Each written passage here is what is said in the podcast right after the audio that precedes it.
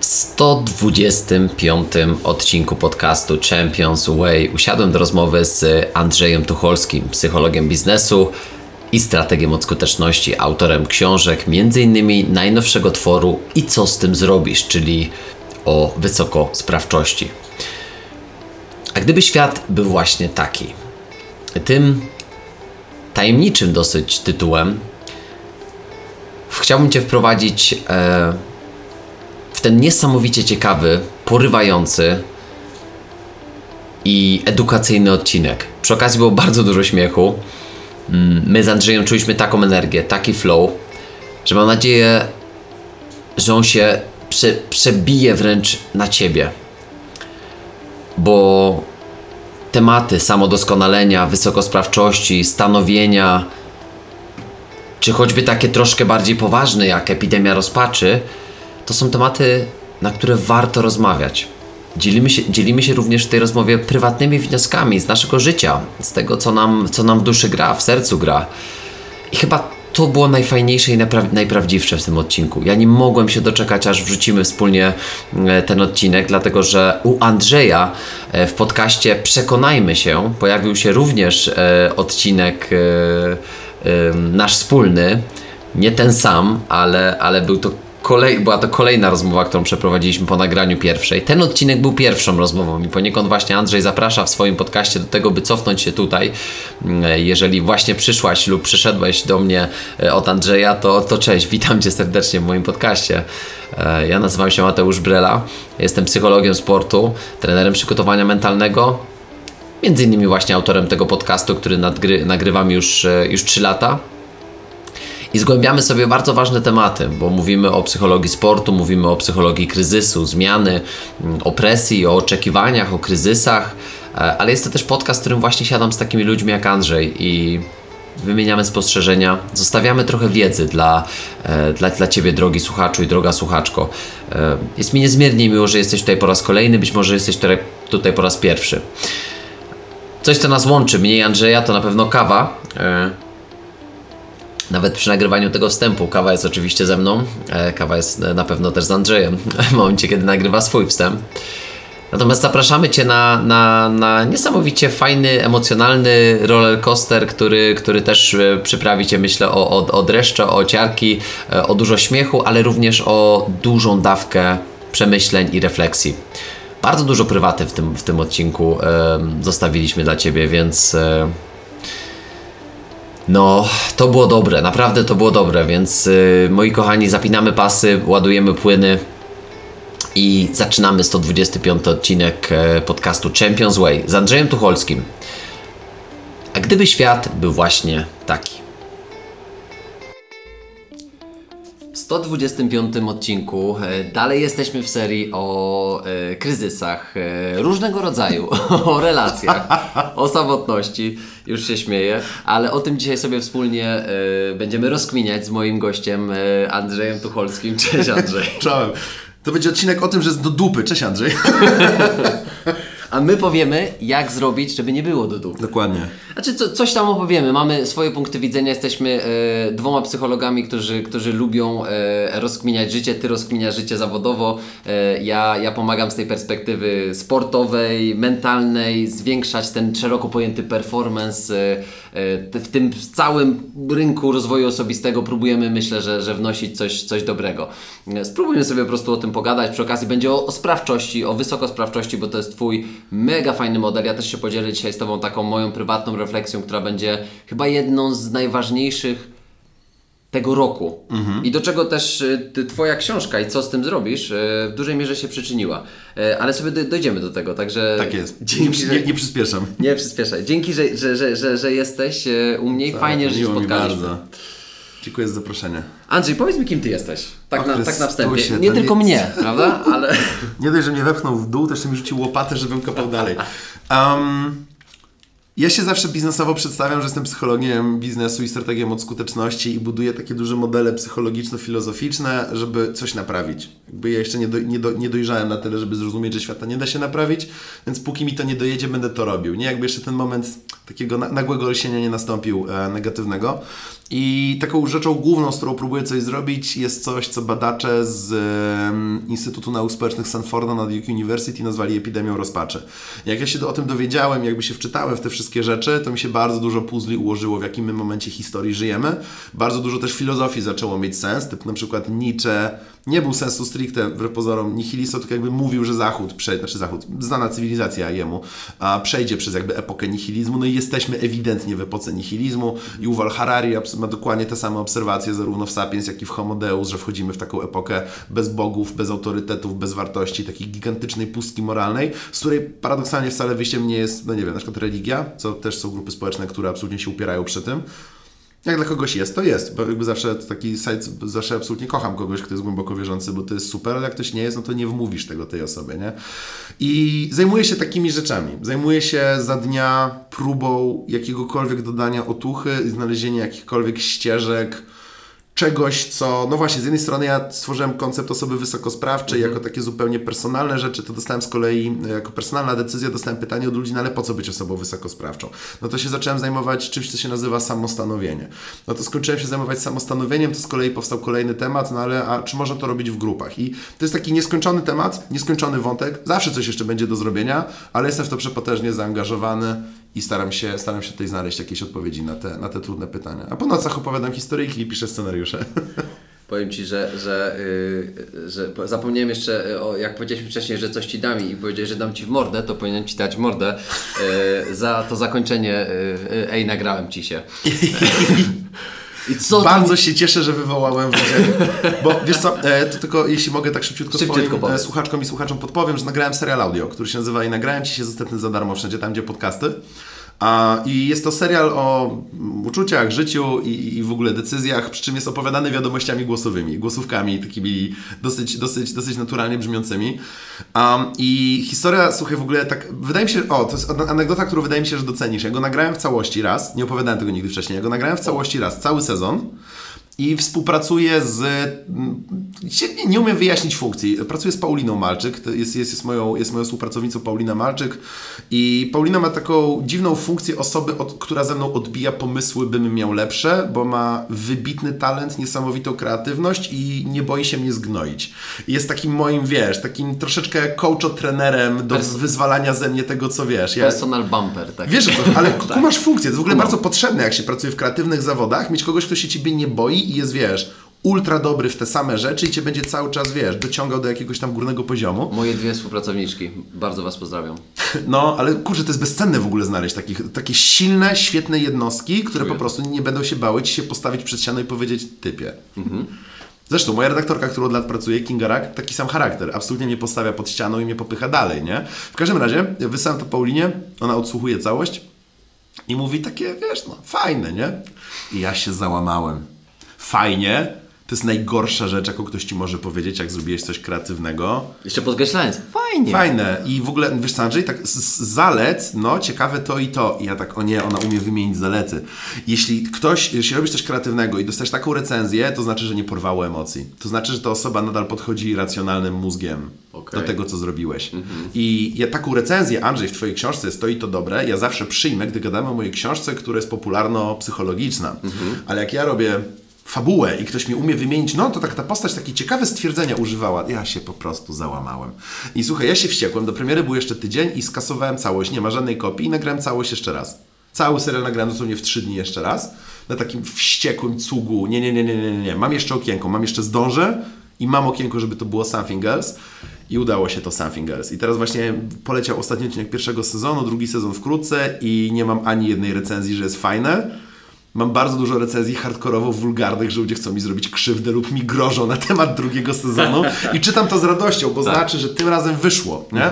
Bo po to jakby na tym polega praca osoby, która babra się w czymkolwiek co ma być angażujące i kreatywne, że masz wywołać emocje. Jeśli tam jest jakaś wartość, dobrze, dla mnie jest ważne, żeby była, ale emocje wywołane, więc Paulina, jak tego słuchasz, you're cool. Kudos to you. No. Dobra, Andrzej, wiesz co, bo, bo yy, A ci powiedziałem... ukradłem podcast, sorry, dawaj. Kradnij, Już będę grzeczny. Tak, bo w mordę. E, słuchaj, to co powiedziałeś to jest... E, to o, ja od razu, mo, moja głowa, mój mózg sam to sobie przełożył na sport. Bo tak mam po prostu, tak się, tak się dzieje. E, I ja zobaczyłem e, ciężko pracującego sportowca, który do czegoś dochodzi, pracuje ciężko e, i chciałby być docenionym. I słyszy, no dobrze, no fajnie, nie. dobrze, do, good job, nie? To jest takie, to jest najgorsze w Stanach, jakie, co możesz usłyszeć. Gadaliśmy w pierwszej rozmowie, Mhm. prawda, e, też o, o tam mojej tej przygodzie, prawda, z, ze Stanów e, i tam, wiesz, też próbowałem się przebijać sportowo i tak dalej. I takie najgorsze, co możesz usłyszeć, to jest good job. Bo to, to, to znaczy, że takie właśnie fajne, że dobra robota, ale nic poza No, tym. w porządku. A ty szukasz czegoś innego. Tak. Chciałbyś, żeby, żeby to, co Tak, zrobiłeś, jak ktoś siedzi w sporcie, to chce być exceptional, jakby ludzie Tak. tam chcą siebie pokonać, często innych pokonać, wiesz. Bo pokonują swoje własne bariery. Tak. I oni czują, że zrobili coś, co jest dużo lepsze i dużo ważniejsze niż tylko good job albo fajne, dobre. Mhm. To było dobre, poprawne. Nie, to ponadprzeciętność jest tym, do czego na pewno każdy sportowiec y, i sportowczynie dążą. Mhm. I, I wiesz, ja sobie tak myślę, to co ty zrobiłeś, to jest zajebiste podejście do radzenia sobie z porażką, odpowiadania porażce, odpowiadania jakimś tam trudnościom, które się w Twoim życiu Mhm. A ja tak, ja tak zawsze, wiesz, w ogóle mam identyczną historię, też tylko szybciutko zrzucę, bo ona Dawaj. będzie mm, lustrem tej historii. Lata temu pisałem taki serial literacki na blogu Umowy Śmieciowe się nazywał. Mhm. Ja wysłałem pierwszy, drugi, trzeci rozdział mojej właśnie redaktorce, wtedy jeszcze, jeszcze Kindze Kasperek, a nie Kindzerak, bo cały czas pracuję z tą samą wspaniałą redaktorką. Mm, No i tam ona mi pomagała i tak dalej, i tak dalej. Po czym ja jej wysłałem e, czwarty rozdział, ona tak do mnie, e, Zatrzymałeś się, Andrzej. W sensie odcinasz kupony. Jakby próbowałeś napisać ten rozdział tak, żebym cię pochwaliła w oparciu o to, co ci mówiłam na rozdziałach 1-3. I mnie to tak zabolało, że wróciłem do domu i zrobiłem dokładnie to samo. Ja robię bardzo często tak. Skasowałem cały ten rozdział, który wtedy napisałem i po prostu go napisałem od zera. To był w ogóle rekord. Ja do dziś nie napisałem więcej stron w ciągu jednego cugu napędzanego energ- tani- tanimi energolami z Biedry. To jest mój rekord do dzisiaj, tamten wieczór. I ten nowy czwarty rozdział zyskał taką aprobatę, że Kinga po prostu powiedziała o typie. Już nic nie musiała więcej mówić. Więc, więc tak, jakby to jest, ja bardzo często mam w życiu takie historie. Jak ja słyszę, że zrobiłem coś jako na poziomie good job, no mi się po prostu coś robi w mózgu. Ale wiesz, ale ja, ja mam, bo okej, ja wiem, ale ja chcę, żebyś się tym podzielił, bo widzisz, wchodzimy Jasne. fajnie w też podobny wątek e, z naszej pierwszej rozmowy off, off, off the record. Ja też mówiłem otwarcie o tym w, później w kolejnym tym odcinku, że mieliśmy zarąbisty odcinek nagrany. Zdecydowaliśmy obaj, że, że go nie publikujemy i że, i że to będzie ten Tak, bo prawowity. problemy techniczne no, niestety skaszlały nam nagranie. No. Tak, tak, tak, ale, ale widzisz, ty, ty y, powiedziałeś też ostatnio chyba właśnie w rozmowie z Justyną, albo tam we wcześniejszym odcinku w, u siebie w Przekonajmy się, że rodzice zawsze zadawali Ci pytania otwarte. Czyli nigdy Ci nie pozwalali na, y, na pozostaniu w y, jakiejś tam wersji zdarzeń, która na przykład powiedzmy w danej chwili Ci nie odpowiadała. I ja tak sobie łączę to w całość, że czy to jest też poniekąd to, co Cię ukształtowało O, w stu procentach. Jakby absolutnie zawdzięczam cały ten taki mój... Ja na niewielu rzeczach się znam, ale na tych, co się znam, znam się dobrze i taką jedną moją wiodącą supermocą jest taka nieustępliwa zaradność. W sensie absolutnie całodobowo rozwiązuję problemy, zawsze brnę do przodu, nieustępliwe tempo. I mnie to nie męczy, w sensie jakby ja tego nie robię jakoś spalając się, czy nie, po prostu tak działam. I to jest w całości, w całości zasługa moich rodziców, którzy przepotężnie mnie akceptowali, ale szorstko mnie akceptowali, w takim sensie, że musiałem się uargumentować. Ale to nie było uargumentowanie, no wyjaśnij, ale rzecz jest przegrana. Nie, wiedziałem, że ona może być wygrana jak ogarnę. Jak ja dobrze uargumentowałem, to mówili, a okej, spoko, rób, nie? Na przykład. A jak cokolwiek do nich jechałem, jechałem z, z, z taką, wiesz, e, dziecięcą mordą, łe, nie wyszło, łe, boję się, łe, trudne. Zawsze miałem pytanie, no dobrze, no i co z tym zrobisz? Jaki masz na to plan? Jaki jest kolejny krok? Zawsze, zawsze, zawsze, zawsze popychanie takie, wiesz, żadnych rozwiązań, tylko, no i co te, wiesz, sugerowanie, że tam jest rozwiązanie. Tak. I to jest, to, to, to jest coś, co, co, co też mnie od razu się, się kojarzy właśnie z tym, jak, e, jak no, młodzi ludzie dorastają. Pamiętasz, e, gadaliśmy o tym em, i pojawił się ten cytat e, z Kobiego, Kobiego Bryanta, ojciec, który mu powiedział, e, czy ty rzucisz 0 punktów, czy ty rzucisz 60 punktów, ja i tak cię będę kochał.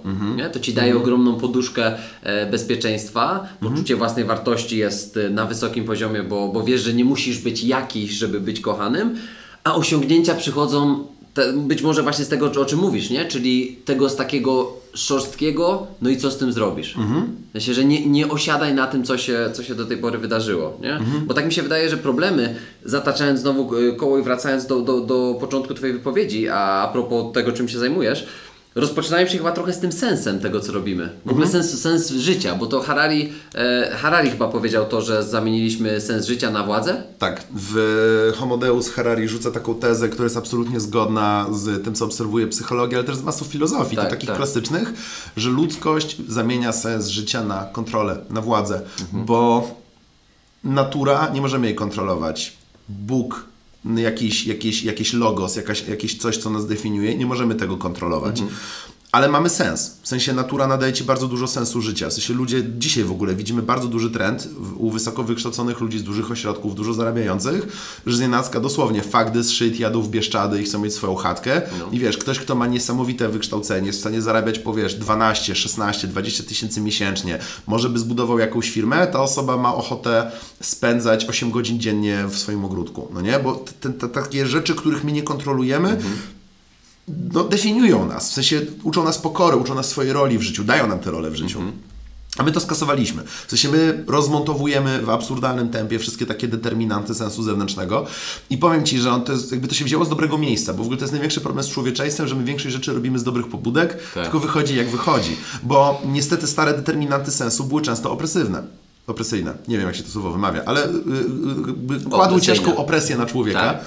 A, bo jeśli, wiesz, byłeś kobietą w latach 70. w Polsce, to miałeś tylko jedną ścieżkę, że tak powiem, społecznie akceptowaną, no nie? Więc to ma ogromny sens, żeśmy zdemontowali te wszystkie rzeczy, które definiowały tę ścieżkę, bo ja bardzo wierzę, że każdy powinien mieć pełne prawo do samostanowienia. Jest dla mnie absurdem, ale takim, ja, ja dosłownie tego nie rozumiem, ja się trochę wyłączam psychicznie, jak można próbować komuś powiedzieć, jak ma samostanowić. Ja rozumiem, że pewne role społeczne powinniśmy, w sensie społecznie powinniśmy mieć dosyć twarde zasady, żeby siebie nie krzywdzić.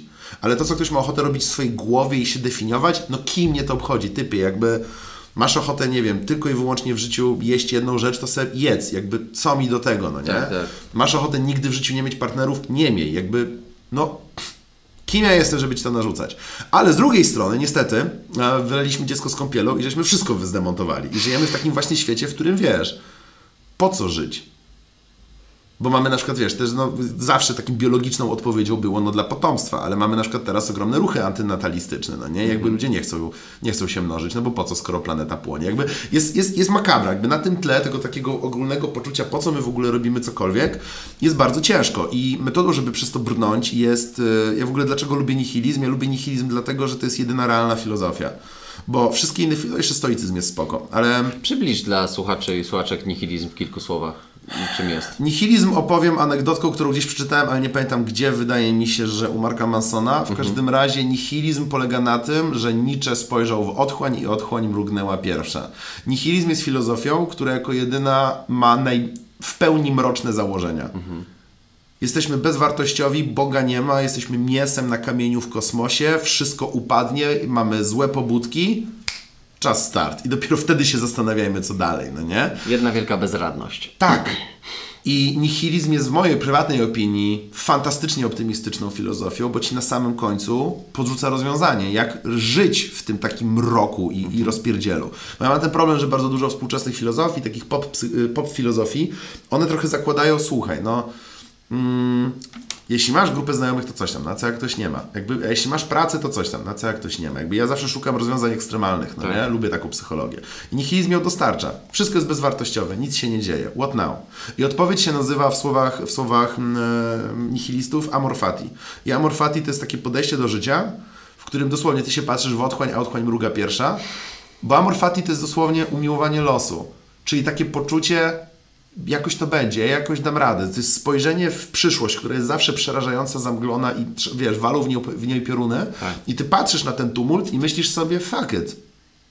Ja nie złamię moich wartości. To nigdy w życiu nie zegnie mnie jako człowieka w wartościach i moralnościach, które ja, wiesz, wyznaję. I kiedy ja o tym myślę, to ja się wzruszam. W sensie dla mnie to jest szczyt piękna człowieczeństwa, że można być człowiekiem, który tak wysoce zrozumiał swoje wartości, jest tak pokorny, że rozumie, że jest niczym w obliczu tego losu, który może nadejść, ale podchodzi do niego z takim, wiesz, łagodną rezygnacją i pogodnym uśmiechem, bo ja mam swoje wartości i wiem, co jest dla mnie ważne i jestem kompetentny, by spróbować. Więc niech się dzieje, co chce, bo jakby ja jestem niczym ostatecznie. Po prostu zobaczmy, co się wydarzy i co ja mogę z tym zrobić.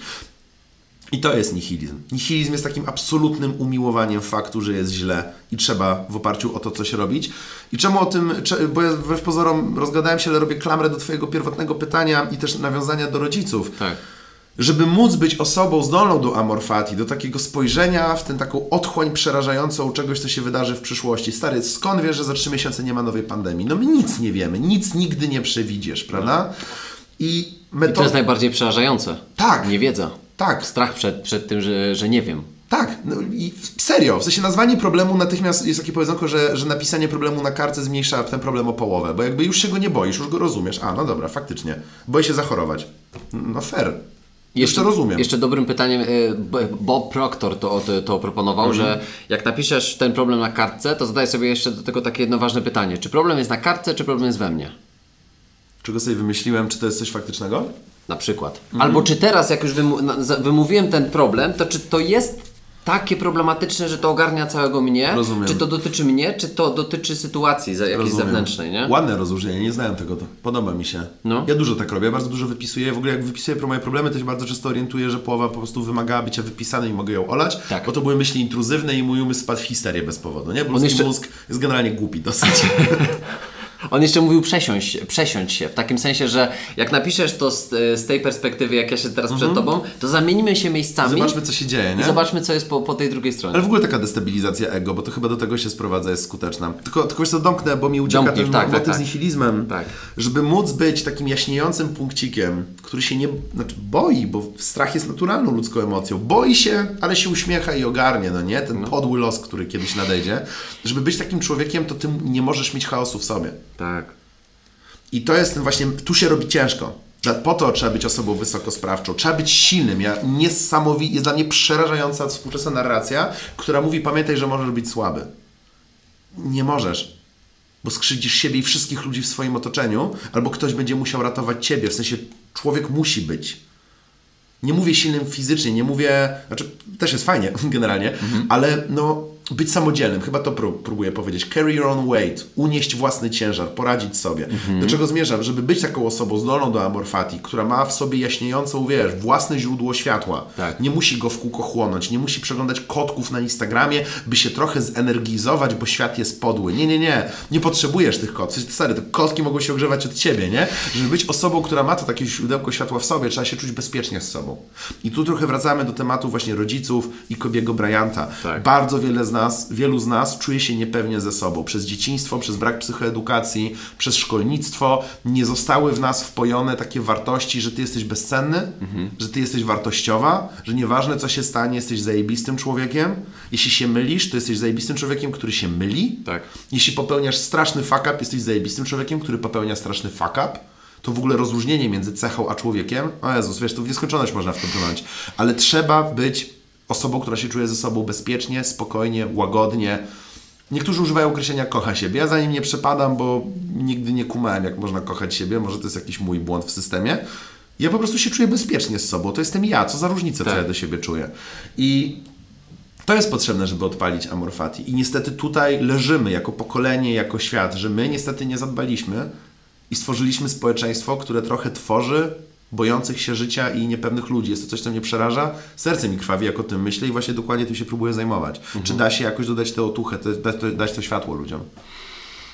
I teraz trzy wątki, podrzucę je i, i będziemy je łapać sobie po... Który się przyklei do sufitu, ten zostaje. Tak, ale to taki żelek, który nam w pewnym momencie spadnie, to jest powrotem.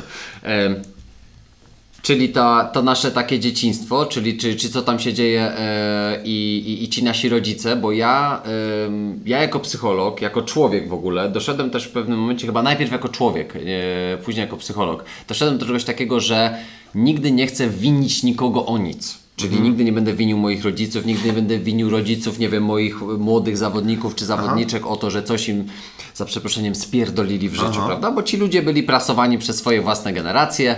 E, pamiętasz, też lekko o tym mówiliśmy i To jest w ogóle to ogromny wsp- problem współcześnie, bo jest taka mega moda milenialsów i zetek, żeby tak napierdalać na tych biednych rodziców. Tak, jest mem, idziesz na psychoterapię i pierwsze co, co, co słyszysz to jest dobra, to już weź panie psychoterapeuto, obwiń o wszystko moich rodziców Dokładnie. i, i możemy przejść I możemy dalej. tak, ja ci dam dwie stówy i możemy przejść dalej. Dokładnie. Dokładnie. Kurde, warto nie być rób- wyrozumiałość. nie róbmy tego, właśnie o to chodzi, że- Oni też się zmagali, mieli przejebane.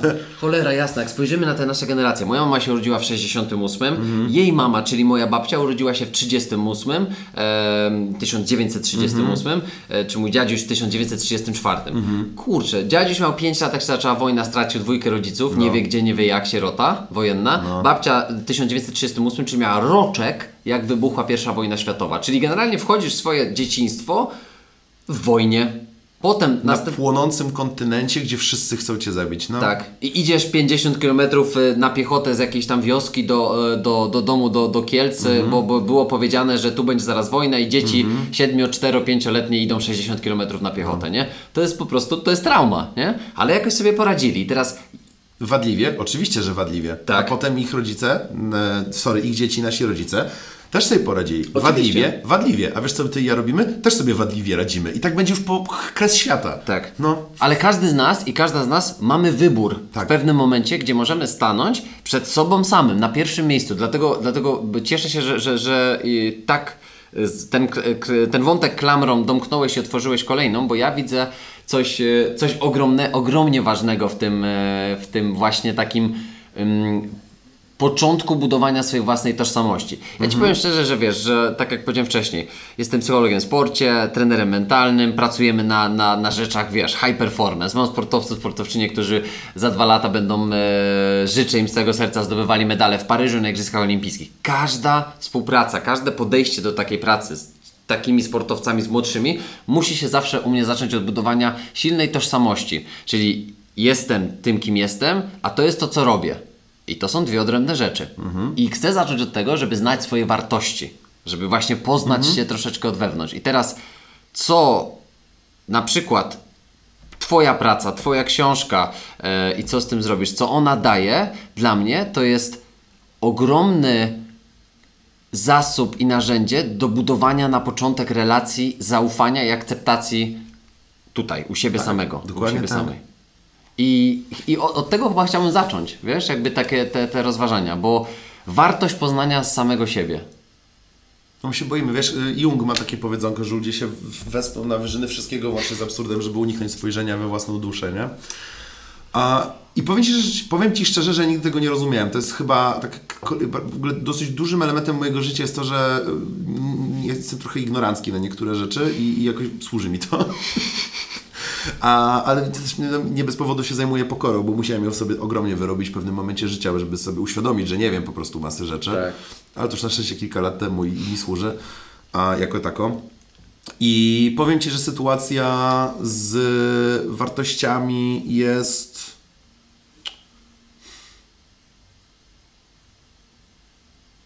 Sytuacja z wartościami jest trudna, bo ciężko jest przed sobą przyznać na przykład, że Twoją wartością jest Twoja własna wygoda.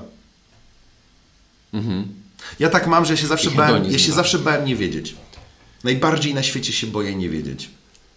Jakby stanu zdrowia, No. tego co u mnie. Najbardziej na świecie się boję, na przykład stary, że jakiś mój przyjaciel mi kiedyś powie, że ja go krzywdziłem od roku, tylko mi nie powiedział.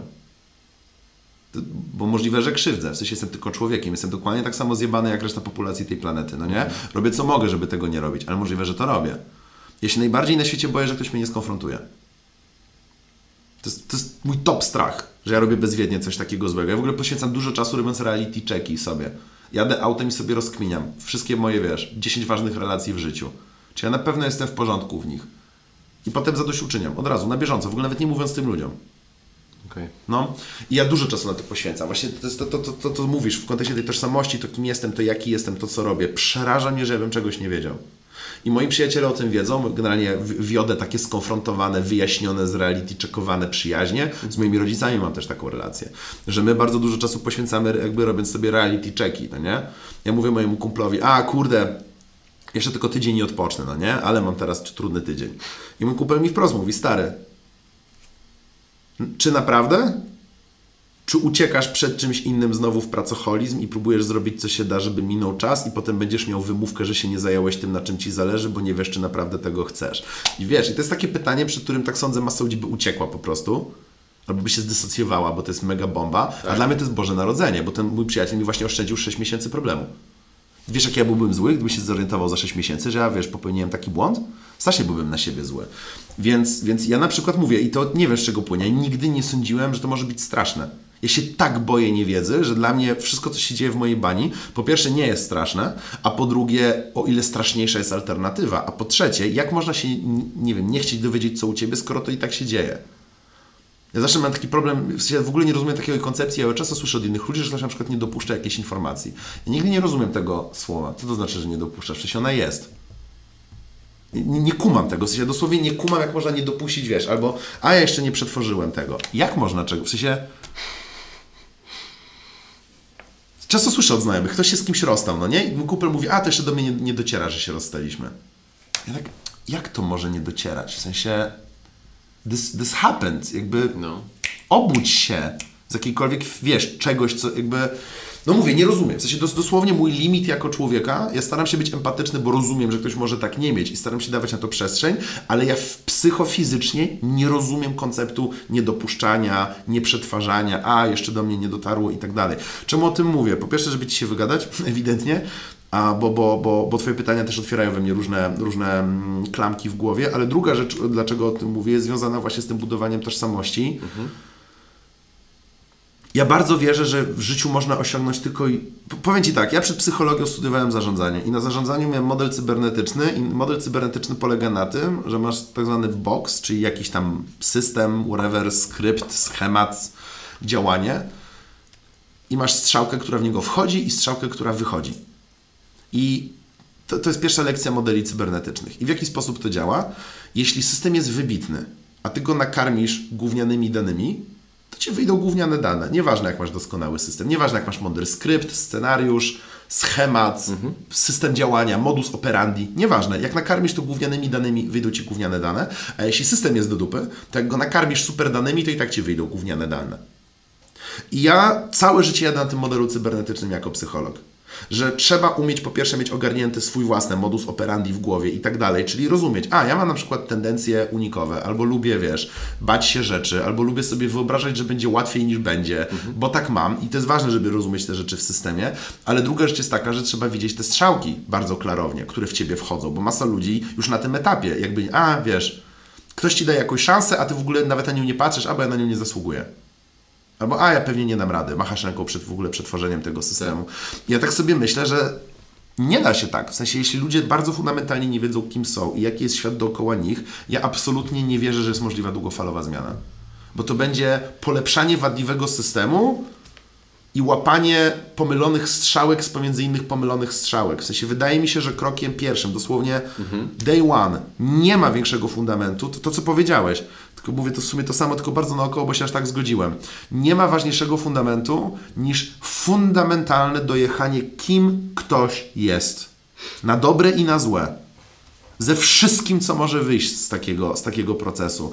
I mi się wydaje, że tacy najlepsi sportowcy to są albo ludzie, którzy są ultra nieskonfrontowani, ale ich niesie aż taka agresja, że będą najlepsi na świecie, Tak. bo są takie jednostki, ale wydaje mi się, że tacy mityczni sportowcy to są tacy ludzie, którzy po prostu niesamowicie zrozumieli where they are. Ja jestem takim człowiekiem.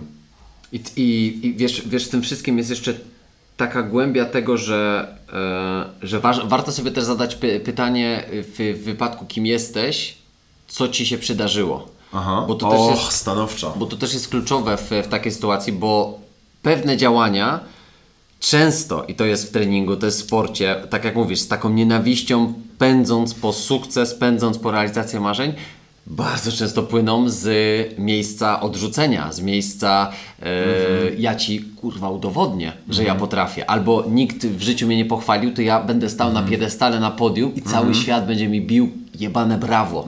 I to wynika i Sport pochodzi. przyciąga takie smutki, nie? Tak. Ludzi o tych smutkach w sercu. O tak, o tak, jeszcze szczególnie w sportach indywidualnych, gdzie nie musisz jakby dzielić tego z drużyną, nie? I wszystko się dzieje wewnętrznie w tobie, tak? To tak jak wiesz, Andrea Agassi w swojej autobiografii pod tytułem Open zaczyna we wstępie ym, i mówi o tym nie wiem ile razy w książce, że nienawidzi tenisa. Tenisa, wiem. Czytałem tę jest książkę i zszokowa, rozjechał mnie tak walec. ojciec stworzył demona. No. Wiesz, i to wszystko, co się działo, to był jego krzyk o atencję, jego krzyk o to, żeby, Tak. żeby zwrócić uwagę. Ostatecznie, w mo- mojej ocenie, ta, ta piękna scena, śmieciarki przychodzą, jak jego ojciec ym, y, leżał na, już na łożu śmierci i powiedział mu, może już przestań grać, bo może już za dużo, bo twoje zdrowie. to on wiedział wtedy, że to, było je, to była jego wersja kocham cię synu. Tak. Jestem z ciebie dumny. Tak. I tak mi się wydaje, że wtedy te wszystkie klocki się, się poukładały. Tylko, że całe życie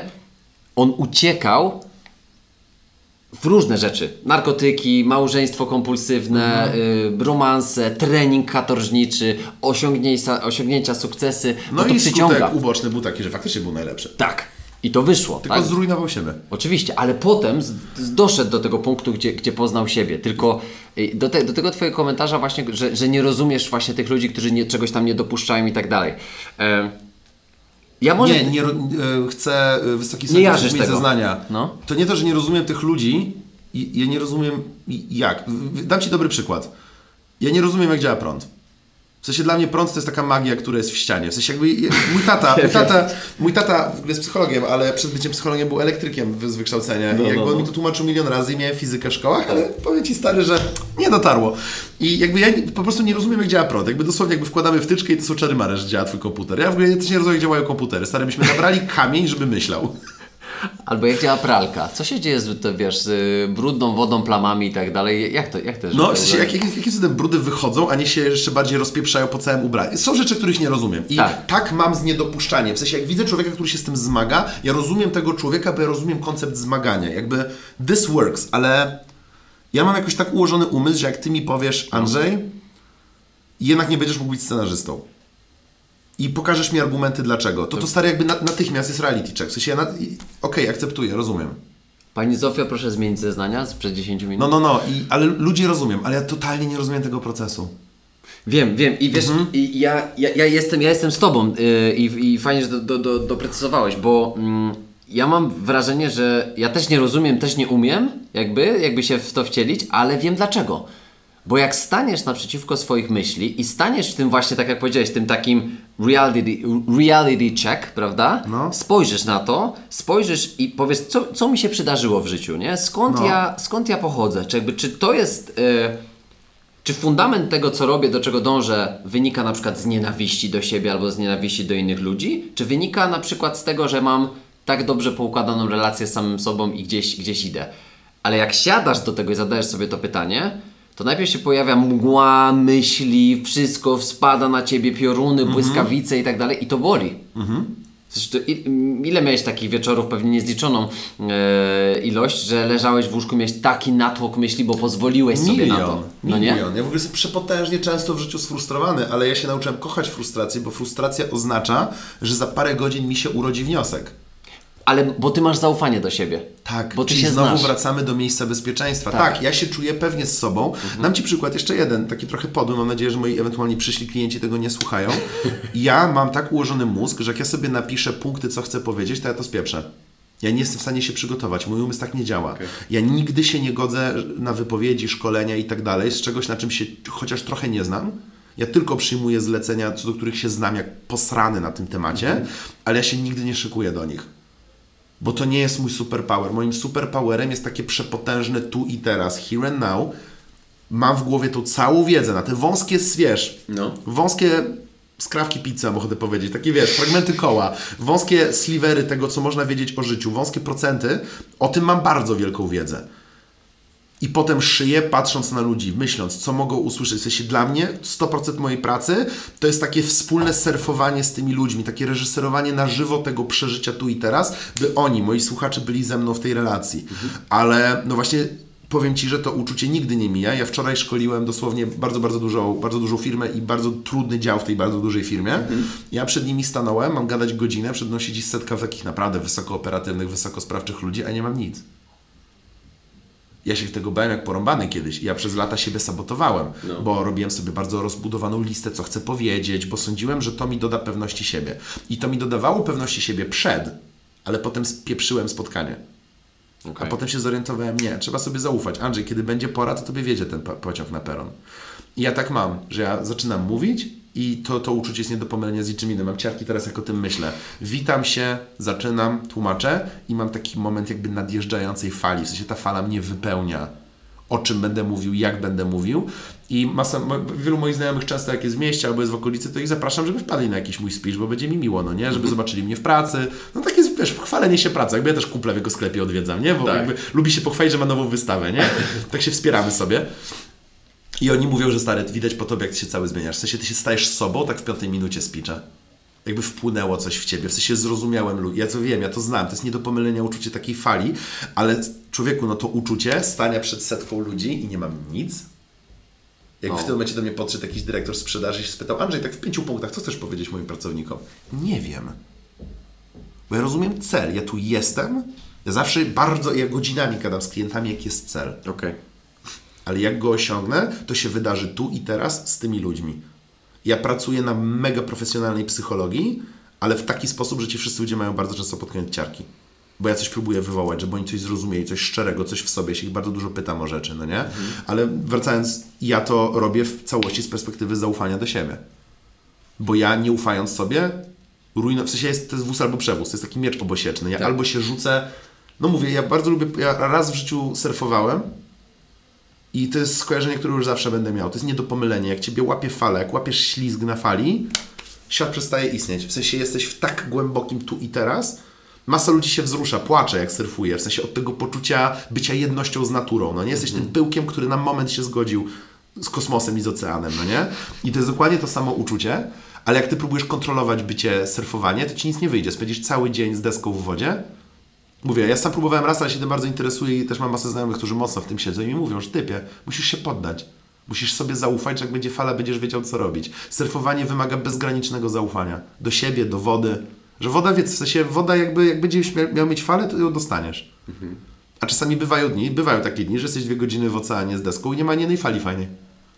I to jest też fair, bo życie bywa nieprzewidywalne. Ale to wszystko musi płynąć z miejsca bezpieczeństwa, z takiego poczucia, ja się czuję dobrze, tu i teraz. Jak mi nie wyjdzie, to też się będę czuł ze sobą dobrze. Wracam do tego status Kobiego Bryanta. Jak spierdolisz to wystąpienie, też będzie dobrze. Bo zadość uczynię i jakby ja wiem, że nie schrzanie, bo nawet jeśli będę nudny, dam tym ludziom dobrą wiedzę psychologiczną. Tak. Bo zawsze, to jest dla mnie, wiesz, minimum, że ja zawsze to bazuję na, wiesz, cytuję badania, jakby rzucam naprawdę profesjonalnymi, dobrymi praktykami, ale nie, nie, nie zabiłbym się mentalnie, nie, nie, nie katowałbym siebie, gdybym schrzanił. Wybaczyłbym sobie, bo jestem tylko człowiekiem. Zaoferowałbym, robię, zrobiłem teraz w życiu tej firmie w ramach zadośćuczynienia jeszcze jedno szkolenie za darmo, bo czuję, że dowiozłem poniżej mojej jakości. Bo ja się nie boję tego powiedzieć. No. Ale nie da się robić tych rzeczy, jak się nie czujesz bezpiecznie z sobą. I to jest, i to może to jest dobry moment, yy, żeby, żeby sam, sam przed sobą, ale też, yy, też przed moimi słuch- słuchaczami, słuchaczkami, bo myślę, że mamy fajną relację, yy, żeby powiedzieć, że, że chyba to jest najważniejsza e, i najcenniejsza waluta, którą będę w tym roku s- podsumowywał jako najważniejszy taki czynnik, yy, który się przydarzył w tym roku u mnie, czyli zajrzenie i nawiązanie chyba najsilniejszej relacji ze sobą samym niż kiedykolwiek. I to ja wiem, że to jest efekt pracy, ja wiem, że to jest efekt y, lat ostatnich, ale w tym roku czuję to przepotężnie. Wartość na przykład spotkań z samym sobą, to, to z kolei mi po, po, podrzucił i, e, i bardzo fajnie o tym rozmawialiśmy z Mateuszem Kusznierewiczem e, i, O, on trochę czasu spędził sam w swoim życiu, w sensie charakter No, jego sportu przecież. Tak, tak. I naprawdę, poznanie Mateusza, pogadanie z nim, spotkanie, p- czy, czy właśnie robienie wspólnego projektu, mega fajne doświadczenie i, i on powiedział takie słowo, takie zdanie, że od 12 lat spotykam się sam ze sobą. Mówię, Mateusz, pogadajmy o tym, to jest dobre. I w zeszłym, w zeszłym roku, jak to powiedział, to pomyślałem, spróbuję, czemu nie? No, tak zorganizowanie, tak? bo to wiadomo, że ten wgląd w siebie, prawda, to się zawsze dzieje, ale stwierdziłem, chcę tego spróbować. Końcówka, końcówka zeszłego roku to takie jeszcze nieustrukturyzowane, budowanie nawyku, powolutku em, jakoś się tam osadzało. Na początku roku stwierdziłem, chcę mówić o tym, chcę pokazywać, jaką ma to wartość, bo ja to czuję i, czu, i jakby mam też takie wrażenie, że to jest moje, bo też nawyki, budujemy takie nowe, nowe jakieś rutyny, używamy narzędzi, one muszą czuć, że są Twoje. To, że ja Ci coś podrzucę, to, że Ty napiszesz wiele ćwiczeń, Nie, dasz... to jest gówno warte. Jeżeli nie poczujesz, że Jeśli to nie jest Twoje. zinternalizujesz Tak. tego, tak. to, to, to nic nie da. Ja poczułem, że to jest moje i powiedziałem tak, ej, słuchajcie drodzy, e, 50 spotkań z samym sobą to jest to, co zrobię w tym roku, tak? bo chcę też pokazać, wiesz, publiczne yy, Jasne, jasne, jasne. po- powiedzenie zrobię to, prawda? I em, dzisiaj jest mój dzie- dzień spotkań z samym sobą, y, tylko z rana sobie na, na, na wieczór to przerzucę, ewentualnie jutro rano, to też zawsze ruchome może być, prawda? To będzie chyba 45 czy 6 spotkanie właśnie teraz tego roku. Jasna cholera, to jest to, co, o czym mówiliśmy, te pytania do siebie, co się dzieje, y, co odpierdzielasz, dlaczego się tak czujesz, dlaczego to powiedziałeś, czy nie zawaliłeś czegoś. Ja Uzmysłowiłeś ja się- mi, że ja to no. bezwiednie robię całe życie, bo ja zawsze, ja nigdy nie należałem do dużej grupy. Moi wszyscy przyjaciele zawsze byli tacy satelitarni, w sensie miałem w jednej klasie jednego ziomka, w drugiej klasie drugiego ziomka. Jakby ja ni- nigdy, na studiach byłem w paczce i to jest bardzo unikalna rzecz dla mnie, po czym nigdy po studiach już nie byłem w paczce. W sensie zawsze mam, mam teraz w życiu parę osób, yy, mam ogromną radość, że mogę na nich mówić, że są moimi przyjaciółmi, Tak. ale oni między sobą nie mają bliskich relacji. Okej, czyli nie, że stworzy się grupa. Nie, nie, nie, nie, nie. A Jak ja z kolei całe życie byłem w dużej grupie. kumam. Klub piłkarski, wiesz. Kumam, właśnie widzę te różnice, że ja w takim, ja trochę zawsze sobie spędzałem czas sam ze sobą. W sensie tak wygląda moje życie, No. Że mam dużo relacji one on one, ale wiesz, ja mieszkałem sam lata, nadal mieszkam sam. I ja pracuję sam. W sensie cały charakter mojej pracy jest taki solo, jakby jestem pisarzem, jest, nagrywam podcasty. I ja, nagrywamy to teraz w ogóle w moim coworku i w ogóle ogromnie Ci dziękuję, że kopnąłeś tutaj do mnie, żeby to nagrać. A, w kampusie innowacji CAC Warsaw ja dosłownie przynależę do tej społeczności tylko i wyłącznie po to, żeby z ludźmi pobyć. A ja, to ja, widać. nie potrzebuję biura. Bo ja wiesz, ja w domu pracuję, ale żeby nie oszaleć, żeby Tak. mój, bo ja jestem ekstrawertykiem, żeby mój ekstrawertyzm mógł się najeść, ja dosłownie przychodzę tu przeszkadzać ludziom przy automacie z kawą i ich zaczepiać, bo po prostu mam tu znajomych i przyjaciół i lubię sobie z nimi pogadać, no nie? Ale i teraz mówię do, do, do słuchaczy, słuchaczy. Mhm. y, 15 minut pochodziliśmy po kołorku i Andrzej chyba z 10 osobami się przywitał, przybił piątkę i się uśmiechnął. No To ziomeczki są. Ale mówię, ja to widzę, ja No, to czuję. Ale, ale To jest super. ostatecznie ja się czuję. Cie, strasznie ciekawą rzecz teraz powiedzieć, bo ja zauważyłem różnicę, że ja jestem zawsze samotnym sobą, tylko w różnych przestrzeniach. W sensie ja się tutaj czuję bardzo mocno samotnym sobą, ale się przywitam z Kasią. Jestem tutaj z sobą, ale się przywitam z Jurkiem. Ja nigdy nie mam takiego poczucia it's always me. Jechałem tu rano samochodem i to był taki, wiesz, nie rozpraszam się. Ja się nie rozpraszam, tylko ja tak bardzo gęsto jestem w takich, wiesz, momentach myślowych ze sobą. Będę wracał stąd samochodem, wydarzy się dokładnie to samo. Spędzałem prawdopodobnie wieczór sam, ja bardzo dużo, bardzo często spędzam sobie dni lub wieczory sam, albo dni, ranki. Mieszkam koło lasu, co kocham i chodzę do lasu, bardzo często sam godzinami i lubię spędzać czas w swojej głowie. Lubię to kwestionować, ale tak jak mówisz, pierwsze razy, kiedy ja to robiłem w taki bardziej ustrukturyzowany sposób, bo oczywiście, że jak byłem młodszy, byłem 20 kilka lat, no to się tak rozlewałem w różne rzeczy, w różne relacje, w różne jakieś projekty, wiesz, żeby, żeby nie daj Boże nie zostać ze swoją głową sam na sam. U, Panie Boże, to jest dopiero straszne miejsce ja. ale bardzo rewerbuje ze mną, bardzo ze mną brzmi takie słynne, śmieszne powiedzonko, że lepszy straszny koniec niż strach bez końca. I ja z ogromną radością przyjmowałem. Moi, ale znowu, kurde, ale muszę im kupić pizzę. Moi rodzice mnie tego nauczyli. Jak ja chodziłem wściekły i dygotałem aż z jakiejś, wiesz, blokady mentalnej, oni, zawsze moi rodzice mi mówili, ale fajnie. A ja wiesz, rwąc sobie włosy z głowy jako neurotyczny 17-latek, który jest nadwrażliwy, mówię czemu? Kurwa fajnie, nie? A oni A, uważaj na słowa, B, bo to znaczy, że zaraz coś się, Ci się uda.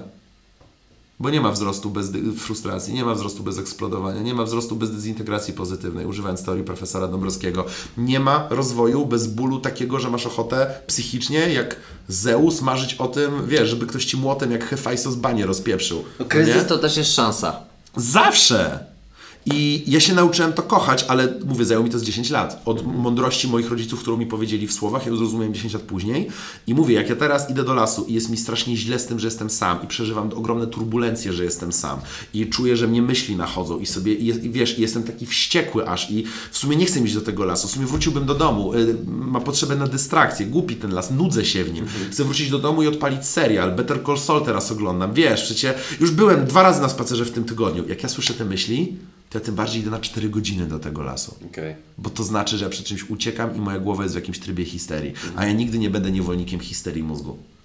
I stary, ja chodzę po tym lesie i przez 40 minut jest dramat. W sensie moja głowa, wiesz, no to, to mówię, to, to co przed chwilą powiedziałem, to jest ja na 50 tego, co się dzieje w mojej głowie. Może powinien zadzwonić do znajomych. I wiesz, jeszcze moja głowa jest oczywiście super sprytna, więc mi podpowiada sensownie brzmiące rzeczy. Zrobiłem teraz cudzysłów w powietrzu. Typu, o kurde, dawno nie rozmawiałem z mamą, zadzwoń do niej, teraz nie dzwonisz do niej, kutas z ciebie, zły syn z ciebie. Wiesz, moja głowa wymyśli wszystko tylko, żeby nie pobyć. A ja już dzięki Bogu jestem dojrzalszy, jestem w tym miejscu w życiu, już sobie umiem na to pozwolić i idę przez ten las i sobie myślę, no dobra, przeżywamy dalej. Tak w trzeciej osobie, tak ża- żartuję z mojego mózgu, okej, boli, kumam, rozumiem, że boli. 40 minut później nagle mi się rodzi. Ja nie lubię drugiej połowy tego roku, nie lubię tego, co mam zaplanowane, bo zaprojektowałem to z perspektywy strachu, a nie miłości. I boję się kolejnego tygodnia. I nie chciałem tego przed sobą przyznać, bo musiałbym się zorientować, że poprzednie dwa tygodnie też ich nie lubiłem, tylko kłamałem przed sobą, że je lubię, bo nie byłem gotów się pogodzić z porażką. I to mi dojeżdża. I nagle wracam do domu łagodny, w dobrym humorze. Już nie mam, nie mam potrzeby oglądać serialu. Nie mam potrzeby podjadać. Wszystkie moje kompulsywne zachowania znikają. Odpalam kalendarz, wszystko z niego wypieprzam. Ale dosłownie wszystko z niego wypieprzam i robię tak. Przeciągnąłem teraz palcami jak pianista. Robimy to od zera. Układam i mi się regularnie na przykład zdarza albo rozpłakać, albo zasnąć, bo to jest taki zrzut emocjonalny, bo wreszcie ta ulga mnie zalewa, bo pojąłem. Ale człowieku, to nigdy nie jest łatwiejsze. To jest w ogóle taka rzecz, którą chyba warto powiedzieć. Myk z dojrzewaniem i byciem silnym psychicznie polega na tym, że ci wychodzi, a nie, że jest łatwiej. Przynajmniej u mnie. Bo ta straka w bani dzieje się całodobowo. Ja po prostu mam do niej dystans, traktuję ją jak takiego problematycznego kumpla, którego jednakowoż bardzo kocham, więc no już kij z tym. Tak. Znowu się najebał. Robert, odłóż krzesło. Jedziesz do domu. Wiesz o co chodzi? W sensie traktuję jako takie zło konieczne troszeczkę, taką pogodę. Mam burzę w głowie. No bywa. Czy ona próbuje ukryć? Ale ja dopiero w tym roku zro- zrozumiałem, bo mówisz o tym właśnie, że nigdy się nie robi łatwiej, tak? Yy, I to mi się bardzo podoba, bo dzięki yy, nawiązywaniu yy, głębszej relacji z samym sobą ja zrozumiałem, co oznaczają słowa Jerzego Grzegorka, Gregorka, które ty yy, O! cytujesz. Jeśli kiedykolwiek walę sobie tatuaż, to walę ten. I powiem Ci naprawdę, że tak, przeczytałem to pierwszy raz u, u Tima Ferisa w, plem, w plemiu mentorów. Ja też. Mamy to, nie? I zostało. I u Ciebie się to pojawiało. To rzuć, rzuć cytatem dla słuchaczy. Tak, y, łatwe wybory, trudne życie, trudne wybory, łatwe życie. No. Innymi słowy, jak sobie ciągle ułatwiamy, to będzie nam cholera pod górkę. Jak sobie nie ułatwiamy, podejmujemy niełatwe decyzje, konfrontujemy się sami ze sobą, to będziemy mieli łatwiejsze życie. I teraz gówno prawda. W sensie uwielbiam człowieka, pomógł mi, ale to nie jest tak, że to życie staje się łatwiejsze, tylko my się uodparniamy na trudne. Tak, my się robimy silni. Tak, ale wszystko wokół nas dalej jest trudne. Ktoś powie, "Je, ale ty ogarniasz. Ja mówię, no właśnie nie ogarniam. Dużo tego wszystkiego.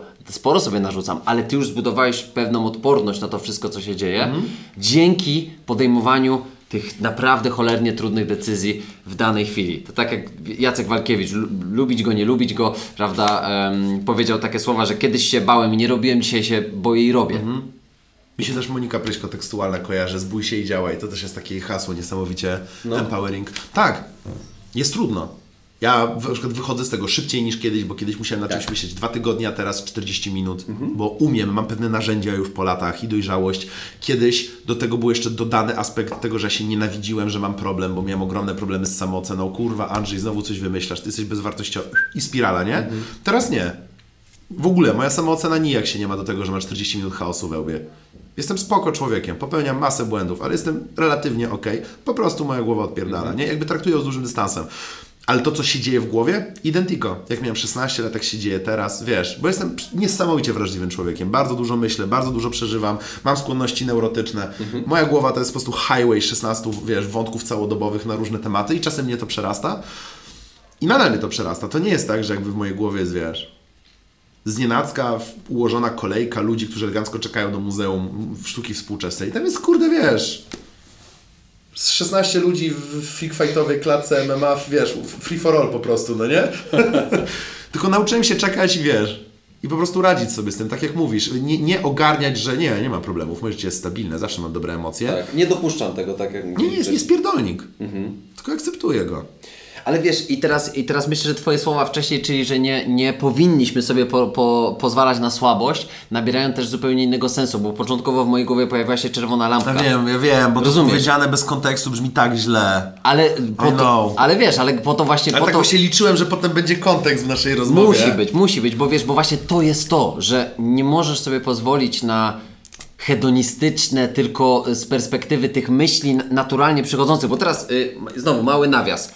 Te myśli, które ci mówią zadzwoń do mamy, nie idź na ten spacer, włącz serię i tak dalej, ich podłoże bez emocji to jest naturalna reakcja naszego organizmu, żeby ci było dobrze w Lepiej, życiu. oczywiście. Tak. Bo ty musisz mieć 36,6 temperaturę, pokojową, rozumiesz? Ależ zajebista analogia. Leż Tak. w żelku na kanapie, oglądaj serial. Niech twoja energia będzie pożytkowana Tak. ekonomicznie lub w ogóle. Tak, bo jak ty zaczynasz biec, w cudzysłowie i dosłownie, Aha. to zaczynasz się pocić. Co się dzieje? Organizm musi reagować na to, że temperatura się podnosi. Ścięgna się s- naciągają, Tak. mięśnie bolą. Boli. Jezu, ile ty potasu tracisz wtedy, nie? Daj spokój, stary. Wróć na kanapę. Jedz banany, no. 36,6, ciśnienie takie, tętno No. takie, wiesz, nie, nie za bardzo się tutaj, wiesz, przemęczaj. Tak. I po prostu sobie bądź. Więc to wynika z bardzo dobrego miejsca naszego organizmu, który mówi, proszę Cię, ja, ja potrzebuję homeostazy, No. a nie Twojego popieprzonego rozkminiania. No. Dodaj do tego emocje i tu się zaczyna już taki element Tak. tej ucieczki, o której mówiłeś, czyli przed czym uciekam. Masz relację ze sobą, czujesz się bezpiecznie ze sobą, jesteś w stanie pogadać w tym momencie z, ze sobą, a nie dobra, okej, uciekam. Tak. Mogę powiedzieć mózgu, ja rozumiem, że ty chcesz poleżeć. Uwielbiam Cię za to. Też chcę poleżeć. Tak. Dziękuję, że o mnie dbasz, typie, bo ja o siebie trochę nie umiem. Dzięki, że o mnie dbasz. Naprawdę, legit. Jesteś zajebisty. Bo to są dobre sygnały. Ale to, co robię, robię w warunkach kontrolowanych. Ufam sobie. Wiem, że się skończy dobrze, a potem nam będzie jeszcze lepiej. I w tym momencie mój mózg mówi, a no dobra. Okej, okej, to ma- masz godzinkę stary jak coś, nie? W sensie jesteś w stanie ponego- w cudzysłowie ponegocjować, bo to tak nie wygląda, jak teraz idiotycznie to przedstawiłem, ale jakby jesteś w stanie się za, po, pozaakceptowywać z tymi systemami. Tak. No. Chcę dodać do tej słabości, że ja mam na myśli to, że nie wolno być słabym, czy wolno być słabym, bo ludzie są po prostu. I ja bardziej chcę powiedzieć e, pod innym kątem. Ludzie źle rozumieją słabość. Bo na przykład pogadajmy o toksycznej męskości przez moment. Bycie turbo twardzielem, który nie dopuszcza emocji jest według mnie słabe. No. A bycie mężczyzną, który umie powiedzieć bardzo się boję, że zostanę zostawiony, to jest kurwa siła. I ja mam na myśli, że takiej słabo. W sensie nie powinniśmy być słabymi ludźmi, nie w rozumieniu kulturowym, tylko w rozumieniu prawdziwej, honorowej, godnej psychologii. To mam na myśli, żeby być, nie, że naprawdę bycie słabym szkodzi. Nie, nigdy nikomu nie zaszkodziło bycie w pełni w zgodzie ze swoimi emocjami i rozumienie, kurde, Rozumiem tylko toksyczną miłość, bo miałem naprawdę trudne dzieciństwo pod tym kątem i nie rozumiem relacji z ludźmi. To nie jest słabość. To jest taka siła, że się wzruszę zaraz. W sensie to jest kurwa siła. W sensie to jest najwyższa forma honoru i godności człowieka. Powiedzieć takie słowa. A my bardzo często to mylimy. W sensie kulturowo mamy zupełnie lustrzane odbicie tego, czym jest słabość, a czym jest siła. I kulturowo raczej właśnie wiesz, nie wolno być słabym, oznacza dobra, zamykam mordę i nigdy więcej nic nie powiem. Nie, ty tchórzu głupi. W sensie To jest to, co, to, to jest o czym mówił y, dr Gabor Mate. Zresztą teraz polecam też właśnie jego nową książkę. Y, ostatnio, y, kilka miesięcy temu wyszła. The Myth of Normal, tak się, tak się nazywa. Tam radzenie sobie z traumą i tak dalej. Zarąbiste y, to, to, o czym mówi. I dokładnie powiedział, że, że to jest pierwszy krok do y, choroby, jaką jest depresja. Bo co ty robisz? Spychasz emocje, które naturalnie chcą z ciebie wyjść w dół. A słowo depresja co znaczy? Góra czy dół? Depresja, nisko coś położone. Ale ładne porównanie. Spychaj dalej te emocje, a zobaczysz co będzie. Albo możesz w tym momencie zdjąć tą zbroję. Brałem udział niedawno w takiej fajnej akcji, która w sumie taka kobieta zapoczątkowała w Walii. Polka w Walii zrobiła taką e, super akcję pod tytułem Zdejmij zbroję, pokaż blizny. No i tam powiedzmy chcieli, żeby, żebym był tam twarzą tego projektu i tak dalej. Fajne, zarąbiste, powiedziałem mu tam parę słów o tym. E, I słuchaj, i to się tak fajnie łączy z tym, o czym pisałeś u siebie, o, o kintsugi. Czyli jak ci się ceramika bardzo ładna potłucze, to Zespajaj jej miejsca styku części złotą, piękną farbą, Tak. żeby uleczona ceramika była piękniejsza niż oryginał. tak. Po pierwsze nabiera wartości, po drugie jest y, Jedyna. jedyna w swoim rodzaju, a po trzecie pokazuje ile przeszła. A to wszystko nadaje takiej wartości, jak nic w życiu. I teraz słabość, czyli te, te, te tysiące kawałków wydawałoby się być może nawet, na które się to, to wszystko momentami rozwalam, że przesadziłem tysiące, tak? tak, ale chodzi po prostu o jakieś tam przenośnie. Mm. No to siłą jest później pokazanie, zobacz. Powstałem. Jak Feniks z popiołu. Absolutnie się zgadzam. Nie. Ja jestem, wiesz, teraz taki w cudzysłowie kozak po latach, oczywiście się śmieję z tego, ale, ale przez to, że po prostu spotkałem mądrych ludzi w życiu, jakby widziałem takich ludzi. Pamiętam, jak mi to strasznie zaimponowało. Byłem kiedyś, ale to lata temu, byłem na, na jednej konferencji i wyszła speakerka, która miała przedstawiać coś na tej konferencji i powiedziała na głos Miałem rozpocząć żartem, ale przed chwilą miałem bardzo złą wiadomość, dostałam, więc nie rozpocznę żartem i przepraszam, ale ten wystąpienie będzie miało inny nastrój niż planowałam. Mam jednak nadzieję, że czegoś, coś z niego Państwo wyniosą. Po czym mówiła dosyć poważnym tonem. I pamiętam, że mnie to absolutnie zmiotło, że ona uprzedziła, pogodziła się, nie, nie czuła się z tym źle w ogóle, tylko bardzo asertywnie powiedziała, gdzie jest. I ona nie prosiła ludzi o zrozumienie. Ona wiedziała, że zrozumieją. W sensie to jest taka najczystsza forma asertywności. Ona mówi jak ma. Ona miała w dupie, czy ją zrozumieją. Bo ona powiedziała, co teraz zrobi w zgodzie z sobą i dlaczego. Ja pamiętam, że siedziałem po prostu tak. Oni miały Wryty. wryty absolutnie. I pamiętam, że wtedy sobie uświadomiłem, czym jest siła, czym jest słabość. To był taki moment, kiedy naprawdę do mnie dotarło, uuu lala, ale my tego nie rozumiemy zupełnie. Tylko znowu, czemu naruszać bycie żelkiem na kanapie? Czemu naruszać homeostazę? Czemu naruszać słabość? No nie? Jeśli nie wiemy po co. Jeśli nie mamy wartości, jeśli nie jest naszą wartością nadrzędną być przydatnym dla innych, być honorowym, być godnym, być wspierającym, być lojalnym. Jeśli nie mamy wartości, ja o tym w książce piszę i niestety tak jest, że jeśli człowiek nie ma systemu wartości, to zawsze skręci w cyniczny hedonizm. To jest po prostu jak grawitacja, nie uciekniesz. Jeśli nie masz jakby silników, które cię odpychają od powierzchni planety, to absolutnie grawitacja cię ściągnie w dół w cyniczny hedonizm, będziesz dbał o siebie, tylko i wyłącznie. Będziesz w sumie wiedział, że się nie da. O, jeszcze taka przemądrzałość się, wiesz, pojawia z czasem, bo wiadomo, że cyniczne heheszki to jest idealna zbroja na to, że masz sobie coś za złe. No. Wiesz co Ci powiem e, jeszcze...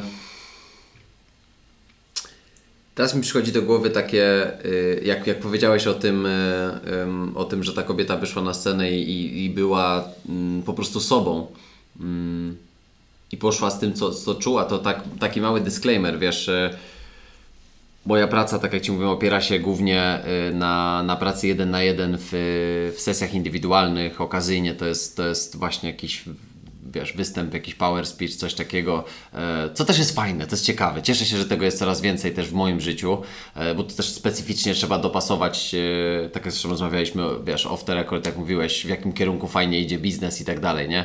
No to akurat w moim przypadku to był, wiesz, to był event biznesowy, ale chcieli, żeby powiedzieć o wyzwaniach łączących sport i biznes, nie? No to psycholog sportu się fajnie tutaj nadał. A, więc fajnie, fajnie jak sobie to rotuje też jakby w moim życiu, ale ja się często cholernie boję jakiejś sesji. Wiesz, rozpoczynam z kimś nowym współpracę, wiem jakie ten ktoś ma cele, wiem czego on chce w życiu, e, wiem, że jest powiedzmy nową osobą w mojej stajni, wiem, że jest stałą osobą w mojej stajni, ale coś jest takiego, z czym ja się mierzę. Bardzo często się mierzę z przeciwprzeniesieniem, czyli dla, dla tych, którzy nie, nie, nie wiedzą, to jest to, że siadam z kimś do sesji, ja jako psycholog, ktoś jako mój klient i ja go kurwa nie lubię albo jej, jako człowieka. I to przeszkadza, ale to jest wyzwanie dla mnie. I ja mam bardzo często tak, że, że naprawdę moja praca mnie bardzo stresuje, męczy, ale jest tak cholernie y, gratyfikująca. No bo robisz to po coś, wierzysz w to, czujesz tę misję. Tak, No. wiesz, taka pasja, tylko że pasja, wiesz, Schadenfreuden, nie? Pasja, cierpienie. Jakby pasja ma w sobie wpisane cierpienie. Pasja może być rozwijająca, może być destrukcyjna. Stary, jak ja Cię teraz dobrze rozumiem. Ja zajmuję się psychologią, ale tym, co najbardziej kocham, jest opowiadanie historii i tak dalej. Nigdy w życiu nie miałem przyjemnej sesji pisania. Nigdy. Ona jest przyjemna, gdy kończę. Jak taki, wiesz, rzucam po prostu długopisem i tak sobie myślę, fuck, było. Ale ja napisałem w życiu sporo książek, parę scenariuszy, dużo rzeczy. Absolutnie każdy początek pisania to jest dwie godziny czucia się jak debil i masz ochotę po prostu odmalować kuchnię, a potem wyemigrować do innego kraju. Najlepiej takiego, gdzie nie ma dostępu do prądu za bardzo. Zawsze. Coś to nigdy nie jest łatwiejsze. Tak. Nigdy. Nawet jak mam wenę. Ale ta wena musi się obudzić, ona musi się ocknąć, ona musi przyjść. Wie, miałem wiele razy uderzenie weny, które zmarnowałem całe, siedząc i dygocząc przed kąpem i pisząc nieskładne zdania, bo miałem aż taką wenę, że nie umiałem się pozbierać. Nie tak się pisze książki. Tak wymyślasz książki. To jest fair. Ale potem trzeba jeszcze ją napisać. W sensie wymyślenie książki trwa jakieś 10 minut, jak masz farta. A napisanie książki trwa 4 miesiące stukania w klawisze non-stop, no nie? I to jest absolutnie zawsze bolesne, ale to jest moja pasja i to jest właśnie ten ból, to jest takie zmaganie się straszne. Trochę moja praca z ludźmi to jest to samo. Ja stary zdycham od ciarków na ciele, czy ja się włączę. Skąd ja wiem, czy mi wjedzie dzisiaj pociąg na peron? Czy mi dzisiaj się uruchomi Tak. surfing? Czy ja złapię falę z tymi ludźmi? Nie wiem.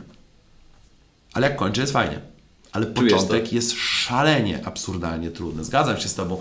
Pasja Pasja ma w sobie cierpienie. W sensie pasja ma w sobie strach. Jeśli masz pasję, której się nie boisz, chyba nie, w sensie mm, to nie jesteś w nią zainwestowany. To nie jest pasja, w którą masz naprawdę, twoją stawką jest twoje serce w niej. Jeśli masz pasję, której się nie boisz trochę. No. Bo moje największe dwie pasje, czyli psychologia i opowiadanie historii, ja się ich boję. Ja mam do nich szacunek. One są potężniejsze ode mnie, są w nich giganci lepsi ode mnie. Ja potem pracuję z sercami ludźmi, ja coś im podpowiadam. Ja tak pokornie się boję odpowiedzialności za moje słowa, że to przechodzi ludzkie pojęcie. I dopiero kiedy ja naprawdę jestem w złym miejscu, mam takie poczucie, chyba jestem w stanie powiedzieć coś szczerego, bo się czuję nagi w obliczu tego, wiesz, co Tak. mam w tym momencie zrobić, no nie? I wiesz, ja patrzyłem teraz na zegarek, bo też chciałem Ci podać przykład jeszcze jednej rzeczy. Teraz mam takie tętno spoczynkowe 67, jak się obudziłem dzisiaj miałem 50, 66, jak się obudziłem to miałem 56, prawda?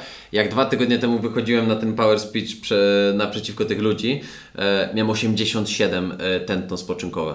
4 minuty przed wejściem na, na scenę. I teraz podejrzewasz pewnie dla... Siedzisz bez ruchu, a twój organizm zaczyna się zachowywać jakbyś biegł, nie? Tak, jakbym zaczął, zaczynał się rozgrzewać, a ja No, stoję no. i jest dosyć chłodno. Nie, nie pocę się, jest ok, prawda? Y, Mam spokój wewnętrzny, ale moje ciało czuje, że za chwilę wydarzy się coś ważnego. I teraz ja mówię o tym, chciałem, żebyś Ty dopowiedział to, co dopowiedziałeś, dlatego że, że wiesz, po tej naszej godzinnej opowieści, jak to jest super, jak nawiążesz tą relację, Właśnie y, uruchomiłeś mnie, jak powiedziałeś, że teraz jesteś taki przemądrzały, nie? No i co z tego? Ale my dalej przez to przechodzimy. Oczywiście. My dalej mamy te trudności. Oczywiście. Jak debil stoisz przy prawie 90 tętno stojąc albo siedząc, bo zaraz 40 minut będziesz mówił o tym, co cię najbardziej rusza w życiu, co, co uwielbiasz. Okej, ja mam swoje strachy, wiesz, wychodzę przed, y, tak jak ty też mówiłeś wcześniej o tym, y, menadżerowie wyższego szczebla. Ja wychodzę i w moich oczach pojawia się ten krytyk, który mówi 30-letni szczyl? Będzie mówił tym ludziom, jak mają żyć? Ja prawie zawsze mówię do starszych od siebie. Prawie ekskluzywnie. Siedzę naprzeciwko zarządu. Wszyscy No. mają po 56 lat, poczwórne studia, rozumieją 5 języków. Ja jestem 31-latkiem, który umie angielski. I skończył SWPS, nie? Znaczy kocham SWPS, ale w Ja porównaniu też. z kimś, kto kończył zarówno Uniwersytet Stanforda, jak i Harvard, jak i Yale na trzech różnych kierunkach, trochę jestem nikim, nie? No i, i my to mamy.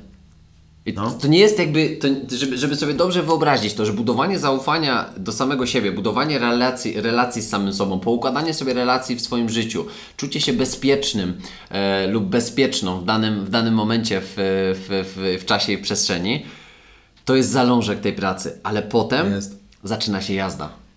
Potem zaczyna się życie. Mi, mi, moją ulubioną absolutnie rzeczą na świecie i tą, która mi najbardziej pomogła jest pokora.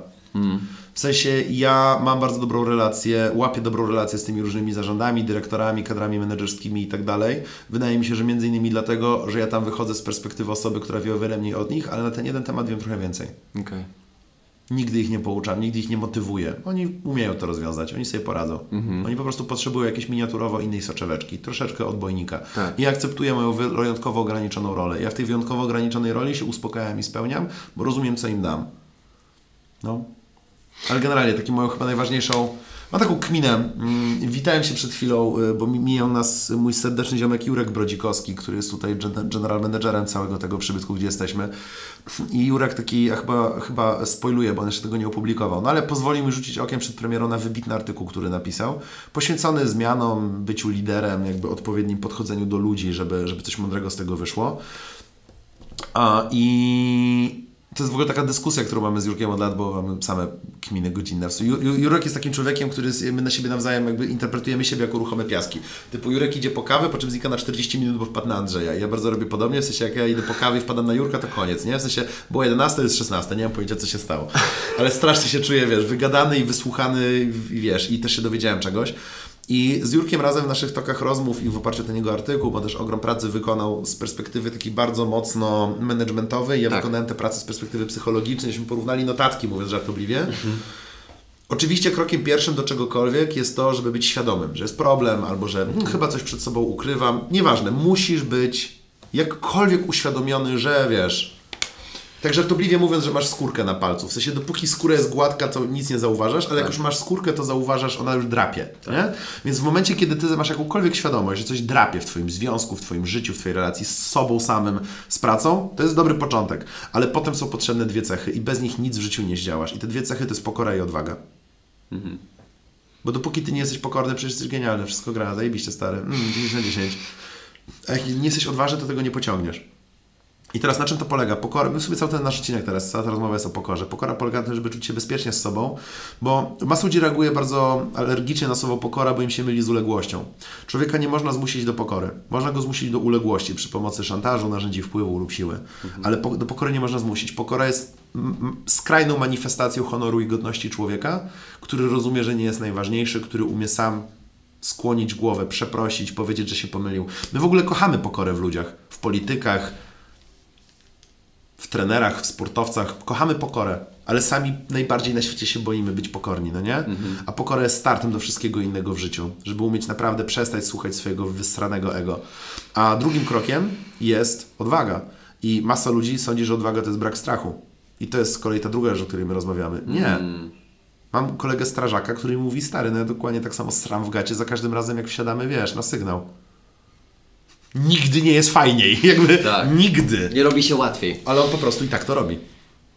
Tak jak niezłomność, On, to nie jest... jadą, jadą przez Warszawę na sygnale do pożaru, którego jeszcze nie znają, nie rozumieją, wiesz, nie wiedzą jaki to pożar, jakie są jego ramifikacje i co jest objęte, ten mój kolega całą drogę jakby, wiesz, na bombach przez, przez Warszawę, on całą drogę ma w głowie mental game. Że kiedy wyskoczy, on musi być ucieleśnieniem stali. Ale on, on oczywiście, jak tylko słyszy, że jest wezwanie, panika. On to robi już lata. Zawsze jest panika. Po czym zawsze, kiedy wysiada, Zadania. rzuci, jest gotów, jest gotów rzucić się w ogień. Tak jak stoi, z tym co ma. Nigdy nie jest łatwiej. Właśnie to jest rzecz, której ludzie nie rozumieją na temat tego wszystkiego, o czym my gadamy. Ludzie sądzą, że jak ktoś coś umie, to jest łatwiej. Not really. I to jest tak jak niezłomność i wytrwałość tym wszystkim, bo to niezłomność i wytrwałość nie oznacza, że nie doświadczysz porażek. Że jak jesteś niezłomny, to nie, nigdy nie przegrywasz. Nie. To w ogóle nie o to chodzi. Jest taki cytat, nie pamiętam z kogo, że po prostu niezłomność polega na tym, żebyś przechodził od porażki do porażki z niezachwianym entuzjazmem. Podoba mi się. Mamy z Jurkiem w ogóle też w tej naszej rozmowie się jeszcze pojawiła jedna cecha, wiesz? Mianowicie obaj doszliśmy do wniosku, że odwaga jest przereklamowana i to jest czymś, czym ja się też zajmuję mocno. Aha. Moja firma się nazywa Fortitudo. I jest to nawiązanie do, słuchaj, nagrobka Sknerusa McQuacza. Jest jeden komiks, trochę zakazany przez Disneya, w którym Sknerus umarł. I ja jako dziecko zobaczyłem inskrypcję na jego nagrobku, która zmieniła moje życie. Mianowicie tam było napisane Fortuna Favet Fortibus. Ja potem próbowałem zgooglować te, te, jak już lata później był internet, to mi się przypomniało. Ja pierwszy raz widziałem ten komiks, jak jeszcze nie istniał internet za bardzo. I ja się dowiedziałem, że to jest inskrypcja, która oznacza szczęście sprzyja dzielnym. I fortitudo to jest po łacinie dzielność. I dzielność to jest moja ulubiona cecha ludzka. I to jest moje największe wymaganie od siebie. Bo wiesz, jaka jest różnica między odwagą lub dzielnością? Odwaga pozwala Ci zacząć, a dzielność pozwala Ci trwać. Ludzie, którzy zaczęli powstanie warszawskie, ludzie, którzy byli w kampanii wrześniowej, ludzie, którzy stanęli naprzeciwko gigantycznej po prostu fali czarnej stali Blitzkriegu, która rujnowała Polskę, oni byli odważni. Tak. Każdy jeden.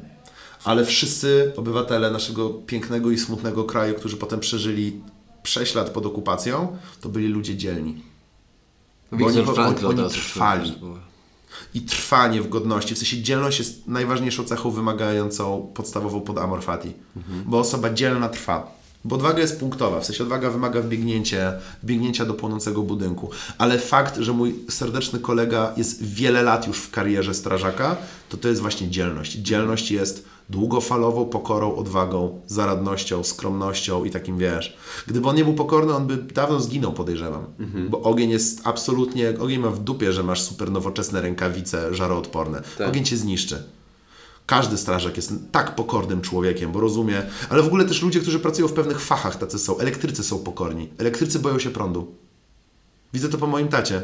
Odważny facet, jak się masz, nie? Taki, taki kurde, no mówię, ma fach w ręku, oprócz tego, że jest psychologiem. Taki, On łączy zarówno taki inteligencki rys z takim, kurde, wiesz, prostym człowiekiem z fachem w ręku, który rozumie swój honor, godność i robotę, nie?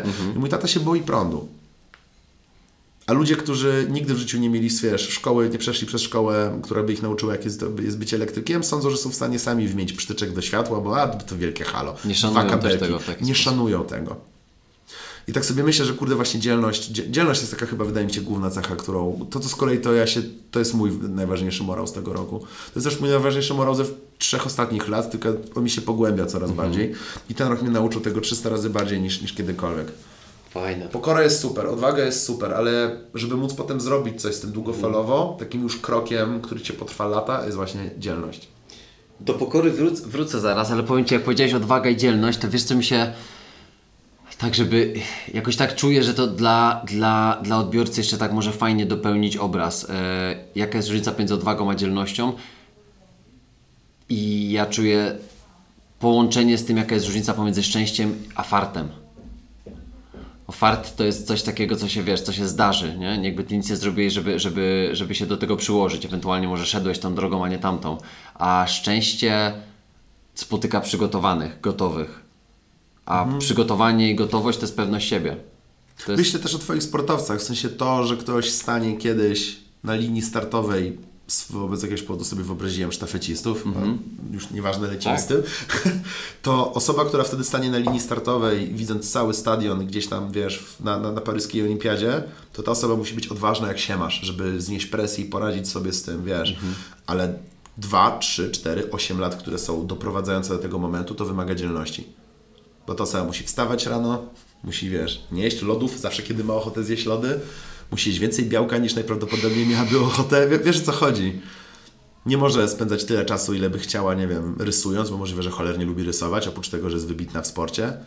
I to wymaga dzielności. Wszystkie te rzeczy wymagają dzielności. Takiego niezrażania się, takiej właśnie wyuczonej zaradności, takiego, wiesz... Amorfati, nie? W sensie, właśnie przecież zobacz, jaki to jest, kurde, ty to widzisz, ja z tym mniej obcuję. Olimpiada jest za dwa lata, Tak. a ci ludzie już teraz muszą dokonywać ogromnych, ogromnych cięć w swoim życiu. Już teraz planują zgrupowania przygotowawcze, które będą e, e, kwalifikowały ich do To kwalifikacji. wymaga ogromnego szacunku dla sportu, to wymaga Tak. pokory, to wymaga dzielności, bo odwaga jest punktowa. No, odwagą była decyzja, ja chcę startować. Ale potem, żeby przetrwać przez te 3-4 lata, wiesz, doprowadzające do tematu, to jest tylko i wyłącznie pokora i dzielność. Ale wiesz, powiem Ci też taką jedną rzecz, bo, bo też nawiązałeś do tego y, ostatnio w tej naszej, naszej właśnie y, off the recordowej rozmowie, y, że, że, że chciałeś y, u siebie y, pogadać ze mną o tym takim, wiesz, mindsetie wys, wysokiego performance'u i tak dalej i te, na tym, na wysokim poziomie poniekąd oddzielanie tej presji, oddzielanie tych oczekiwań, myślenie o tej właśnie pracy swojej własnej, ale również właśnie o tej odwadze i dzielności i powiem Ci, że ja teraz, y, to, to się składa w całość, ale ja obserwuję, że ci ludzie, którzy nie mają bezpiecznej relacji z samymi sobą, oprócz tych wyrzutków, o których powiedziałeś, tych outliersów, którzy z, y, z poziomu nienawiści atakują, prawda? Em, oni nigdy nie będą w stanie wejść na ten najwyższy poziom w sporcie. Nie. Oni mogą wyjść bardzo wysoko, Tak. ale nie na szczyt. Tak. I to się wydaje kontra do tego rynku, wiesz, takiego nie, jedziemy, tak? Tacy ludzie, którzy też, też, też jakby em, używają jako katalizatora tej, tej wiesz, tego, tego, tego złego paliwa, Mhm. tej takiej mrocznej benzyny, to są też ludzie, którzy mają duże szanse, żeby się przepalić, wypalić, Tak. sabotować, zrobić coś głupiego w Tak. szczycie kariery, co ich przekreśli, bo trochę będzie ich kusiło to popchnąć, nie? I też wiesz, najgorsze jest wtedy i w ogóle w życiu, bo tak mi to wcześniej też przeszło przez głowę, działanie z poziomu wysokiej motywacji. W takim sensie, że i ty, ty o tym mówiłeś e, wcześniej, że jak, jak tylko innymi słowami, jak działasz z poziomu em, wysokiej e, motywacji, ty nazwałeś to optymalnego stanu, to ty jak demon zaplanujesz swój kalendarz e, na następne trzy miesiące. Aha. A potem przychodzi rzeczywistość. I nagle Masz się... przeżyć te trzy miesiące. Tak, I już nie jesteś aż tak zmotywowany. tak. I twój plan idealny, że codziennie rano starczy ci kwadrans na wstanie i prysznic, leci w gówno, bo masz zły dzień i masz ochotę 20 minut scrollować Instagrama. Tak. I właśnie ci się wypieprza cały dzień, bo zaplanowałeś go dla robota. Tak. No, który wtedy czuł, że to jest do, do ale utrzymania. byłem kozakiem wtedy, tak. No. I wiesz, i to, to a propos pokory, dlatego chciałem tutaj Mhm. za, zatoczyć koło wrócić do pokory, bo jak powiedziałeś o, o tej pokorze, to tak od razu spłynęło na mnie to, nad czym bardzo ciężko pracowałem właśnie też w tym roku. Ja jeszcze nie jestem nigdzie blisko, żeby powiedzieć, że, że naprawdę jestem w takim miejscu, jakbym chciał, ale O, ja też nie. tak bardzo chciałbym dalej kontynuować tą pracę właśnie z pokorą, wiesz, bo to opiera się na, na tym, em, czego, o czego w sumie nie poruszyliśmy jeszcze dzisiaj, ale kurczę, ja chcę być dobrym człowiekiem po prostu. Ja chcę nie, żeby ktoś mnie postrzegał jako dobrego człowieka, bo to mam nie, w nie. dupie. Nie, nie chodzi, to nie, nie, po- nie Oj, jest z poziomu... ależ to poczułem, typie, tak. Chcę być dobrym człowiekiem, bo, bo wiesz co, wiesz, ja się będę wtedy czuł dobrze ze sobą. I wiesz, i na przykład chcę schować zazdrość, która się często pojawia, chcę schować jakieś takie, wiesz, no to, ty tu jesteś, wiesz, dobra, Mhm. ty tu, ja tu, nie? Chcę to chować jak najgłębiej się da i nigdy nie pokazać, e, wiesz, że to w jakikolwiek sposób jakby wychodzi ze mnie, bo to nie jestem, to nie jestem ja, ja nie czuję, że to jestem ja. Nie jesteś ty, którym chcesz być. Tak, To nie są twoje wartości. to nie jest to. To jest jakiś taki wyżyk schematu, przyzwyczajenia, Skryptów, młodszego ciebie, tak. cholera wie. Jakieś takiego wkurwienia, że jak komuś Rozumiem wychodzi, cię. to znaczy, że mnie nie wyjdzie, że zabiera Rozumiem. kawałek mojego ciasta. Tak.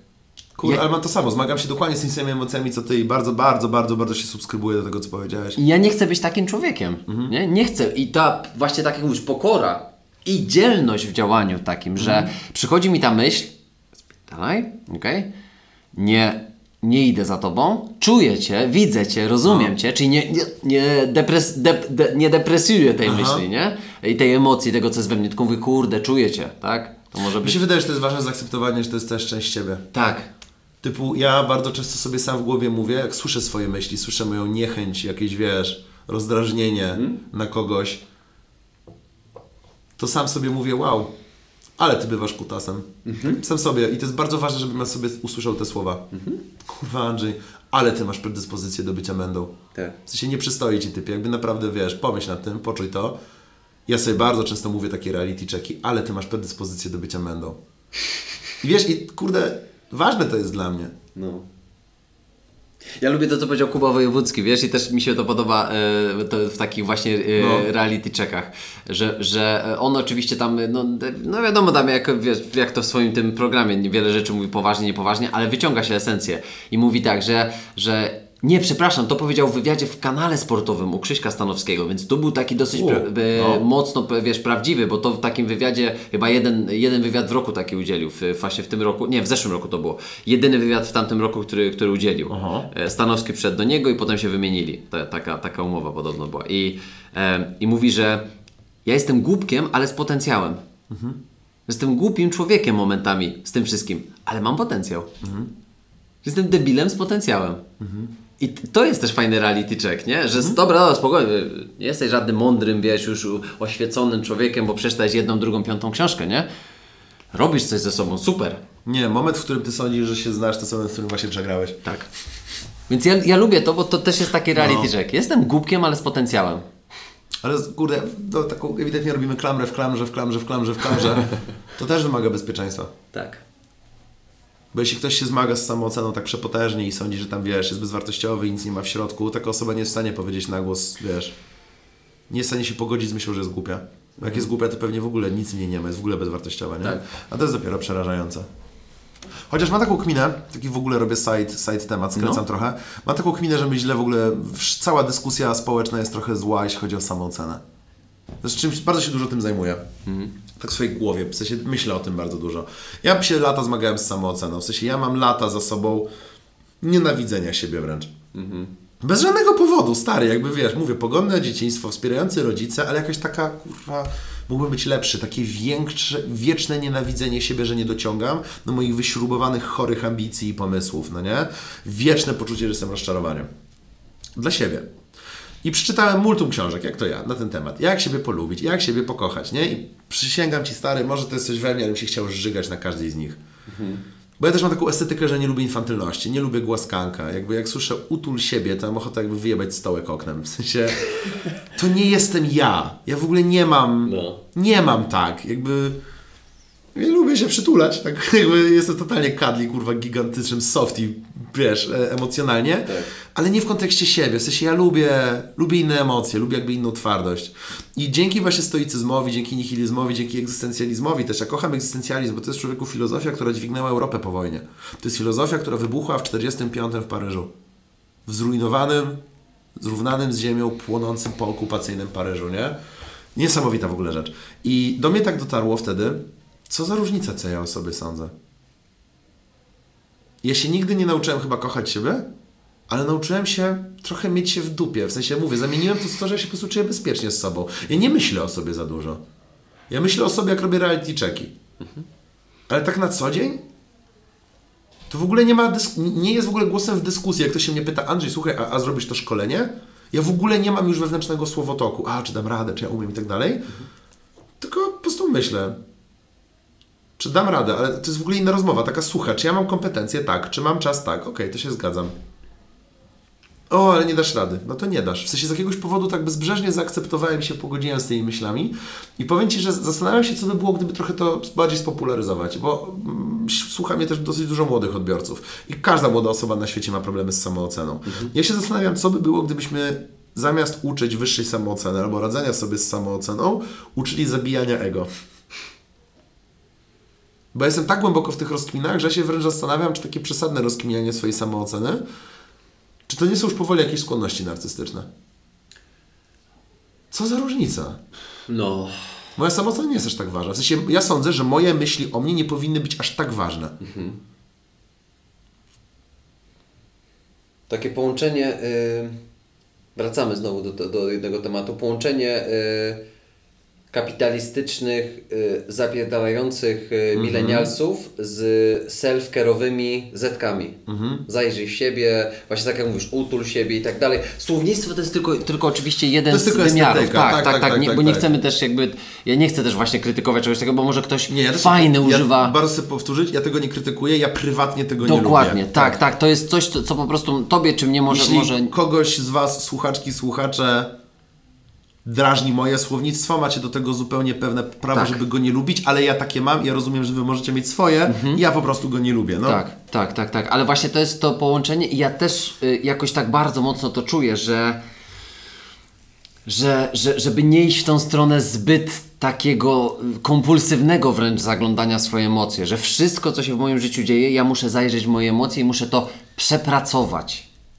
Nie? Bo to przepracowywanie to jest takie... Ale może się tego uzależnić, to może być takie ćpanie tego przepracowywania w pewnym momencie. Można ćpać motywację, można ćpać narkotyki, można ćpać trening, można ćpać Tak. yy, zaglądanie i, i wiesz, i terapię. Tak.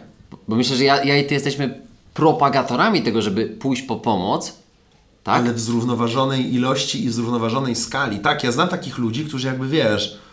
Ja wychodzę z założenia, że dobre 30% moich dni to są losowe pierdy mojego mózgu. Typu mój mózg na przykład nie ma ochoty dziś się z nikim witać, Tak. więc chodzę ze słuchawkami, w których nie leci muzyka, żeby ludzie do mnie mywali, że jestem zajęty. I ja po prostu mam takie dni. Raz na miesiąc mam taki dziwny dzień. Ja totalnie sobie umiem wyobrazić siebie, który by od razu usiadł i tak, ciekawe dlaczego? Ciekawe przed czym uciekam. Czy to jest coś ważnego dla mnie? Czy może się boję kontaktów z ludźmi dzisiaj, nie? Ja nie potrzebuję tej informacji, w sensie ja odkryłem na to mieć trochę wyjebane, po prostu mam taki dzień. Jakbym miał takie trzy dni albo tydzień, o co chodzi? lampka- Zachowujesz lampka się zapala. Tak, Andrzej, zachowujesz się poza scenariuszem. Dlaczego jesteś kimś innym od tygodnia? Ale jak ja mam takie, wiesz, pojedyncze rzeczy, tak sobie myślę, że to byłaby bardzo fajna rzecz. I Właśnie znowu, to jest taka rzecz, która nie, nie jest trochę normalizowana, bo żyjemy w takim y, czasie, że wszystko musi mieć jakąś metkę. Musisz mieć koniecznie szufladkę. Od razu, w sensie, nie wiem, masz raz na miesiąc się zachowujesz w jakiś sposób, to to już ma nazwę i ona jest bardzo złożona i to jest w ogóle cała kultura ludzi, którzy to mają. Jeśli ludzie mają taką potrzebę robienia tożsamości, jestem w stanie to uszanować i zrozumieć. Jeśli wszystko, co nam pomaga siebie lepiej rozumieć, fair game. Absolutnie fair play, róbmy tak. Ale wydaje mi się, że jest dobrym pomysłem publicznie przestrzec, że to można trochę za bardzo przyćpać. W sensie, czasami po prostu mamy chaotyczny dzień, którego nie rozumiemy. I powodem może być to, że mamy popieprzoną, popieprzone zdrowie jelitowe. I to potrafi wpłynąć na naszą psychikę. Bo jakby, jakby psycho, psychogenne i jakby determinowane biologicznie rzeczy są wszędzie w nas, no nie? Tak. Albo na przykład potrafimy mieć naprawdę zjebany dzień, bo nam się coś przyśniło, ale my nie pamiętamy snu, ale żyjemy emocjami snu. Naprawdę nie ma sensu się nad tym zwieszać i wie, musieć uziemiać się przez wiele godzin, bo dzisiaj się gorzej poczułem. Nie z takich powodów. Bo to jest naprawdę, wydaje mi się, długofalowo szkodliwe z takich powodów się uziemiać. Na początku przygody tak, ale z czasem wydaje mi się kluczowe nauczyć się wzruszać ramionami na siebie. To jest, to jest do fajnego momentu do nas doprowadziłeś ty, w, tym, w, tym, w tym momencie rozmowy, bo to jeszcze większą klamrą zbiera to, to wszystko, o czym, o czym mówiliśmy. Wzruszanie ramionami e, i, i druga rzecz, która jest też tak mocno podkreślana, jest fajną filozofią e, przez, przez Ciebie e, szerzoną, czyli opowiadanie sobie skutecznych i, i Zdrowych historyjek, zdrowych no. historii o samych sobie. Nie? To jest taka historyjka, a cię się źle czuję. No to się źle czuję. się no ale czuję. jesteś beznadziejny. Nie, nie jestem Nie, beznadziejny. nie jestem, po prostu się źle czuję. Ale leżysz. Już nie przesadzajmy. Tak, ale przewróciłeś się i leżysz. Faktycznie, to sobie poleżę. No ale ty nie wstaniesz. No okej, to przez chwilę nie. I tu się nagle robi blokada, wiesz, bo ja już nie mam argumentów dla No, ciebie, nie? Bo ale ty... i twoja głowa też się kiedyś zamknie. Moja się kiedyś Tak. zamknie. Jest taki moment, że ten durny histeryk w bani zamyka mordę. Tak. No, to faktycznie, przez chwilę nie wstanę. Jest takie... Yy... Ale nie mam dalszych gruźb. Dlaczego No nie i będziesz, i stracisz cały dzień, jesteś beznadziejny, nie? Jak już tak głęboko iść. nie? Kurde, strasznie bym nie chciał stracić całego dnia, ale może tego potrzebuję. Tylko nie zauważyłem. Szkoda, że nie zauważyłem. Muszę ten dzień poświęcić na dbanie o siebie. Tak. I wiesz, jakby... Let's go, stary. No. Akceptacja jest naprawdę tak magiczną różdżką. W sensie dosłownie to działa akceptacja, bezwzględna akceptacja. Tak. Ale nie takie lepkie godzenie się na wszystko. A, jestem beznadziejny. Nie taka akceptacja. Tak, tak. Zdrowa akceptacja. Akceptacja z umiarem. To jest po prostu jak magiczna różdżka, która leczy. No tak. Źle się dziś czuję, no. Na przykład dziś jestem strasznie niewyspany. W sensie mówię teraz naprawdę. Jestem dzisiaj niewyobrażalnie niewyspany. Tak. No i jestem.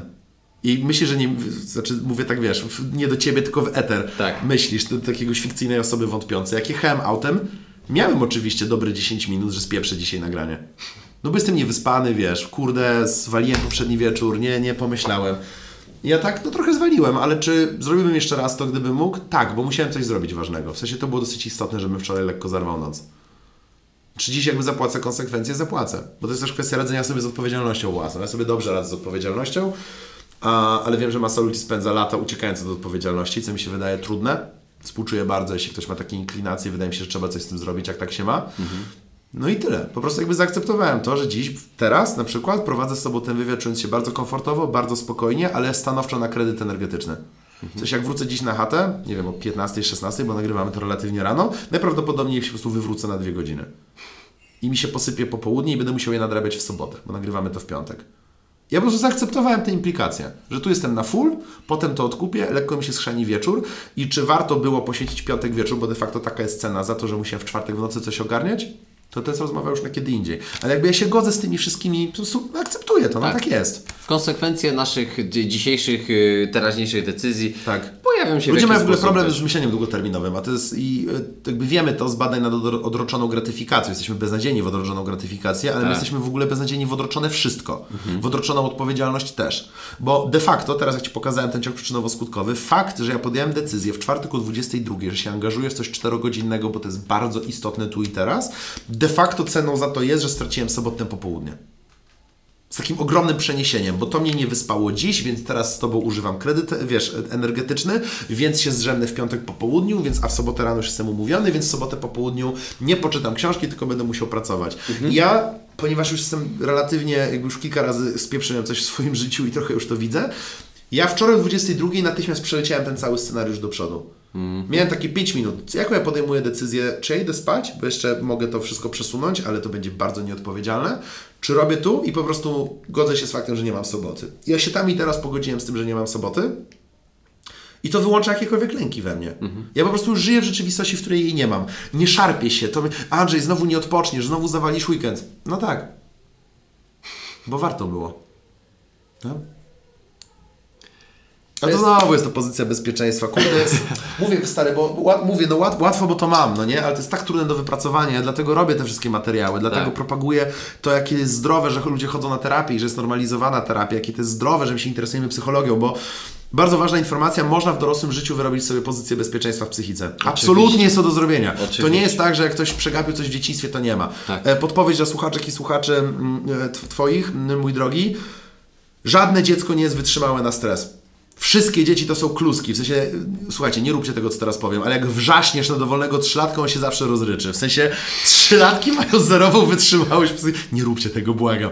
Ale trzylatki mają zerową wytrzymałość psychiczną. A potem mamy dorosłych, którzy są wytrzymali psychicznie. Skąd? No bo nie genetycznie. Po prostu wypracowali resilience. Po prostu wypracowali odporność. Takie rzeczy, o których my mówimy, poczucie bezpieczeństwa, kompetencji i tak dalej, można w sobie wyrobić. I cały czas do tego wracamy że wartość, jakieś wartości są potrzebne, żeby w ogóle wiedzieć po co Tak. wypracowywać te pierdoły, po co wstać z kanapy, po co przestać żyć w homeostazie 36,6. I słuchajcie, kolejny news, wartości też można znaleźć w dorosłym życiu. Ilu ludzi dorosłych znajduje wiarę? Znienacka w wieku, wiesz, 45 lat znienacka odkrywa którąś wiarę, jakiś kościół, coś w co chce wierzyć. Ilu ludzi sięga po filozofię? Ilu ludzi 30-kilkuletnich nagle odkrywa mm, rozmyślania Marka Aureliusza i postanawia, ja żyję zgodnie z czterema fundamentami stoicyzmu. Mądrość, umiarkowanie, odwaga i tak dalej, od dzisiaj są moimi wzorcami. Ja taki byłem. Ja mam siebie za agnostyka, w sensie zostałem wychowany w bardzo katolickim domu i moi rodzice tak mądrze wierzą, bardzo ładnie wierzą, ale jakby strasznie nie lubię instytucji i mnie drażni to, co robi politycznie ta instytucja. Jasne. I w efekcie bardzo mi się też zaburzyła relacja z religią. W sensie wydaje mi się, że byłbym lepszym katolikiem, gdyby nie Kościół jako instytucja. To jest w ogóle bardzo ciekawym kontrastem, bo jakby same nauki Jezusa mi się zawsze wydawały niesamowicie mądre i takie piękne wręcz i takie właśnie pełne honoru dla człowieka i miłości do innych ludzi, ale mi się to przez niesamowicie zaburzyło. Miałem taki bardzo duży okres poszukiwań, po czym dosłownie ja mi się wydaje, że coś tam jest. Mam w ogóle problem z ateistami e, taki sam jak z ludźmi, jak z fundamentalistami religijnymi, bo my nie wiedzieliśmy bardzo wielu rzeczy, które odkryła dopiero nauka. W sensie nie wiedzieliśmy, że są atomy, po czym nagle się okazało, że są atomy, bo po prostu nauka nam urosła. Więc wydaje mi się, że trzeba być szalenie aroganckim człowiekiem, by być stuprocentowo pewnym, że nie ma żadnego, żadnej energii w kosmosie, żadnego Boga. Wydaje mi się, że to wymaga strasznej arogancji, żeby być fundamentalnie pewnym, że nic tam nie ma. Skąd wiesz? Nie? Nie, nie wiadomo. Więc mówię, jakby z, mam duży problem z fundamentalistami religijnymi i mam bardzo duży problem z fundamentalistami ateistycznymi, bo w mojej opinii jedna i druga grupa jest dokładnie tak samo arogancka, tylko tego nie widzi. Ale sam się mam za agnostyka, dużo wątpię, bardzo, szczerze mówiąc, zazdroszczę ludziom, którzy tak łagodnie i bardzo głęboko wierzą. Ale ja na przykład odkryłem moje prywatne wartości właśnie w stoicyzmie, w nihilizmie i w egzystencjalizmie. Jakby te trzy filozofie stworzyły dla mnie taki egzoszkielet wartości w życiu. I to nie tak, że je wypisałem na karteczce i tak starałem się żyć zgodnie z nimi, bo wiesz, jaki jest problem z wartościami, ty je musisz poczuć. Ich się nie da nauczyć. Tak. Możesz sobie zracjonalizować, że chcesz relacji z kimś, ale albo tę osobę kochasz, albo nie. Nie zracjonalizujesz kochania. Możesz sobie zracjonalizować, że warto jeść brokuły, ale kurwa, jak ich nie lubisz, to ich nie lubisz. Możesz je żreć wbrew sobie, Tak. ale jak ich nie lubisz, to ich nie lubisz. Podobnie jest z wartościami. Możesz próbować być odważny, bo stoicy tak mówili, ale jak przyjdzie co do czego, to pękniesz. Bo tą odwagę trzeba poczuć, musisz zrozumieć ją głęboko w sercu. Jest tylko jedna metoda, żeby jakąś wartość poczuć głęboko w sercu, ze wszystkich, ze wszystkich sił, czytać o tych wartościach i szukać, która ci zabrzmi szczerze w umyśle. Bo mi zabrzmiały te, a tobie mogło zabrzmieć absolutnie inne. Tak. Każdy może mieć swoje, ale jakieś trzeba mieć, bo bez wartości jest smutno i chłodno. Amen. Amen. I to wymaga, to wymaga czasu i to wymaga chęci, wkładu, ogromnej wytrwałości, dzielności, odwagi, wytrwałości i tak dalej, i No u tak mnie dalej. taka turbulencja od zachwiania do znalezienia trwała 10 lat. I ja sądzę, że mi poszło szybko. A teraz wiesz, co się wydarzy za 5 lat? Zmieni mi się najprawdopodobniej wszystko, no. I siedzisz i powiesz, ten, ten myślał, że już to miał. No, nie, ale właśnie jakby też To jest jestem, na to, jestem na to gotów, nie? W Tak. sensie ja absolutnie, jedyne co Ci umiem powiedzieć, to że dziś w 2022 roku w październiku, już w listopadzie, listopadzie. wiem to, co wiem w listopadzie 2022. Tak. Jestem najbardziej dojrzałą wersją samego Tak. siebie. Yy, Na miarę moich możliwości sądzę, Tak. że aż tak nie pieprzę, jak mógłbym to wszystko pieprzyć, Tak. więc jest relatywnie w porządku. I to jest mój benchmark, stary. Matthew McConaughey ma takie fajne powiedzonko, nie pamiętam, jakąś nagrodę odbierał i to powiedział. Oscara, wiem, o czym Oscara, mówisz. że on się porównuje tylko i wyłącznie z jedną osobą, z sobą sprzed 10 lat i imponuje mu, ma tylko jednego idola, siebie za 10 lat. my hero. Nic innego, tak. Tak to będzie. Bardzo mi się podoba ta taka linearność takiego rozwoju.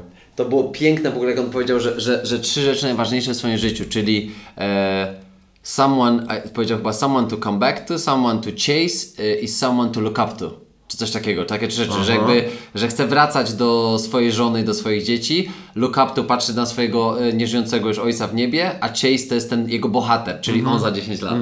Nie? I co, za 10 lat, no to cześć bohaterze, co? No. No i powiedziałeś 10 lat temu, że jesteś swoim bohaterem. No Nie, przecież nie. powiedziałem Ci, że ja za Dokładnie. 10 lat. No to nie, czego nie rozumiesz? Dokładnie. Trzeba przesuwać ten benchmark, ale też trzeba też go przesuwać zdrowo.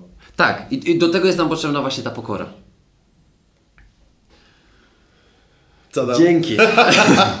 Aleśmy wygrzali. Dzięki stary, naprawdę, słuchaj. e, No, ja Ci dziękuję, Andrzej, bo to, co powiedziałeś wcześniej, co, co gdybyśmy zadać to pytanie, co gdybyśmy tak normalizowali, co gdybyśmy o tym mówili? E, To jest to. Sprawdzimy. Właśnie to zrobiliśmy. Tak. Na naszą, na, ma, na dzisiejszego maksa naszych możliwości to zrobiliśmy. Tak. Ciekawe, co się stanie. I jest tylko jedna metoda, żeby się przekonać. Ten jak mi ukradł keyworda. Wiemy to. Mega Ci dziękuję za zaproszenie, stary. To była po prostu przeprzyjemność. Ja też Tobie dziękuję i e, już wypieki z twarzy na pewno schodzą, nam schodzą powoli, e, więc e, tankuj płyny, e, rób swoje, mój drogi, moja droga, a my słyszymy się za tydzień. To był 125 odcinek z Andrzejem Tucholskim. Cześć.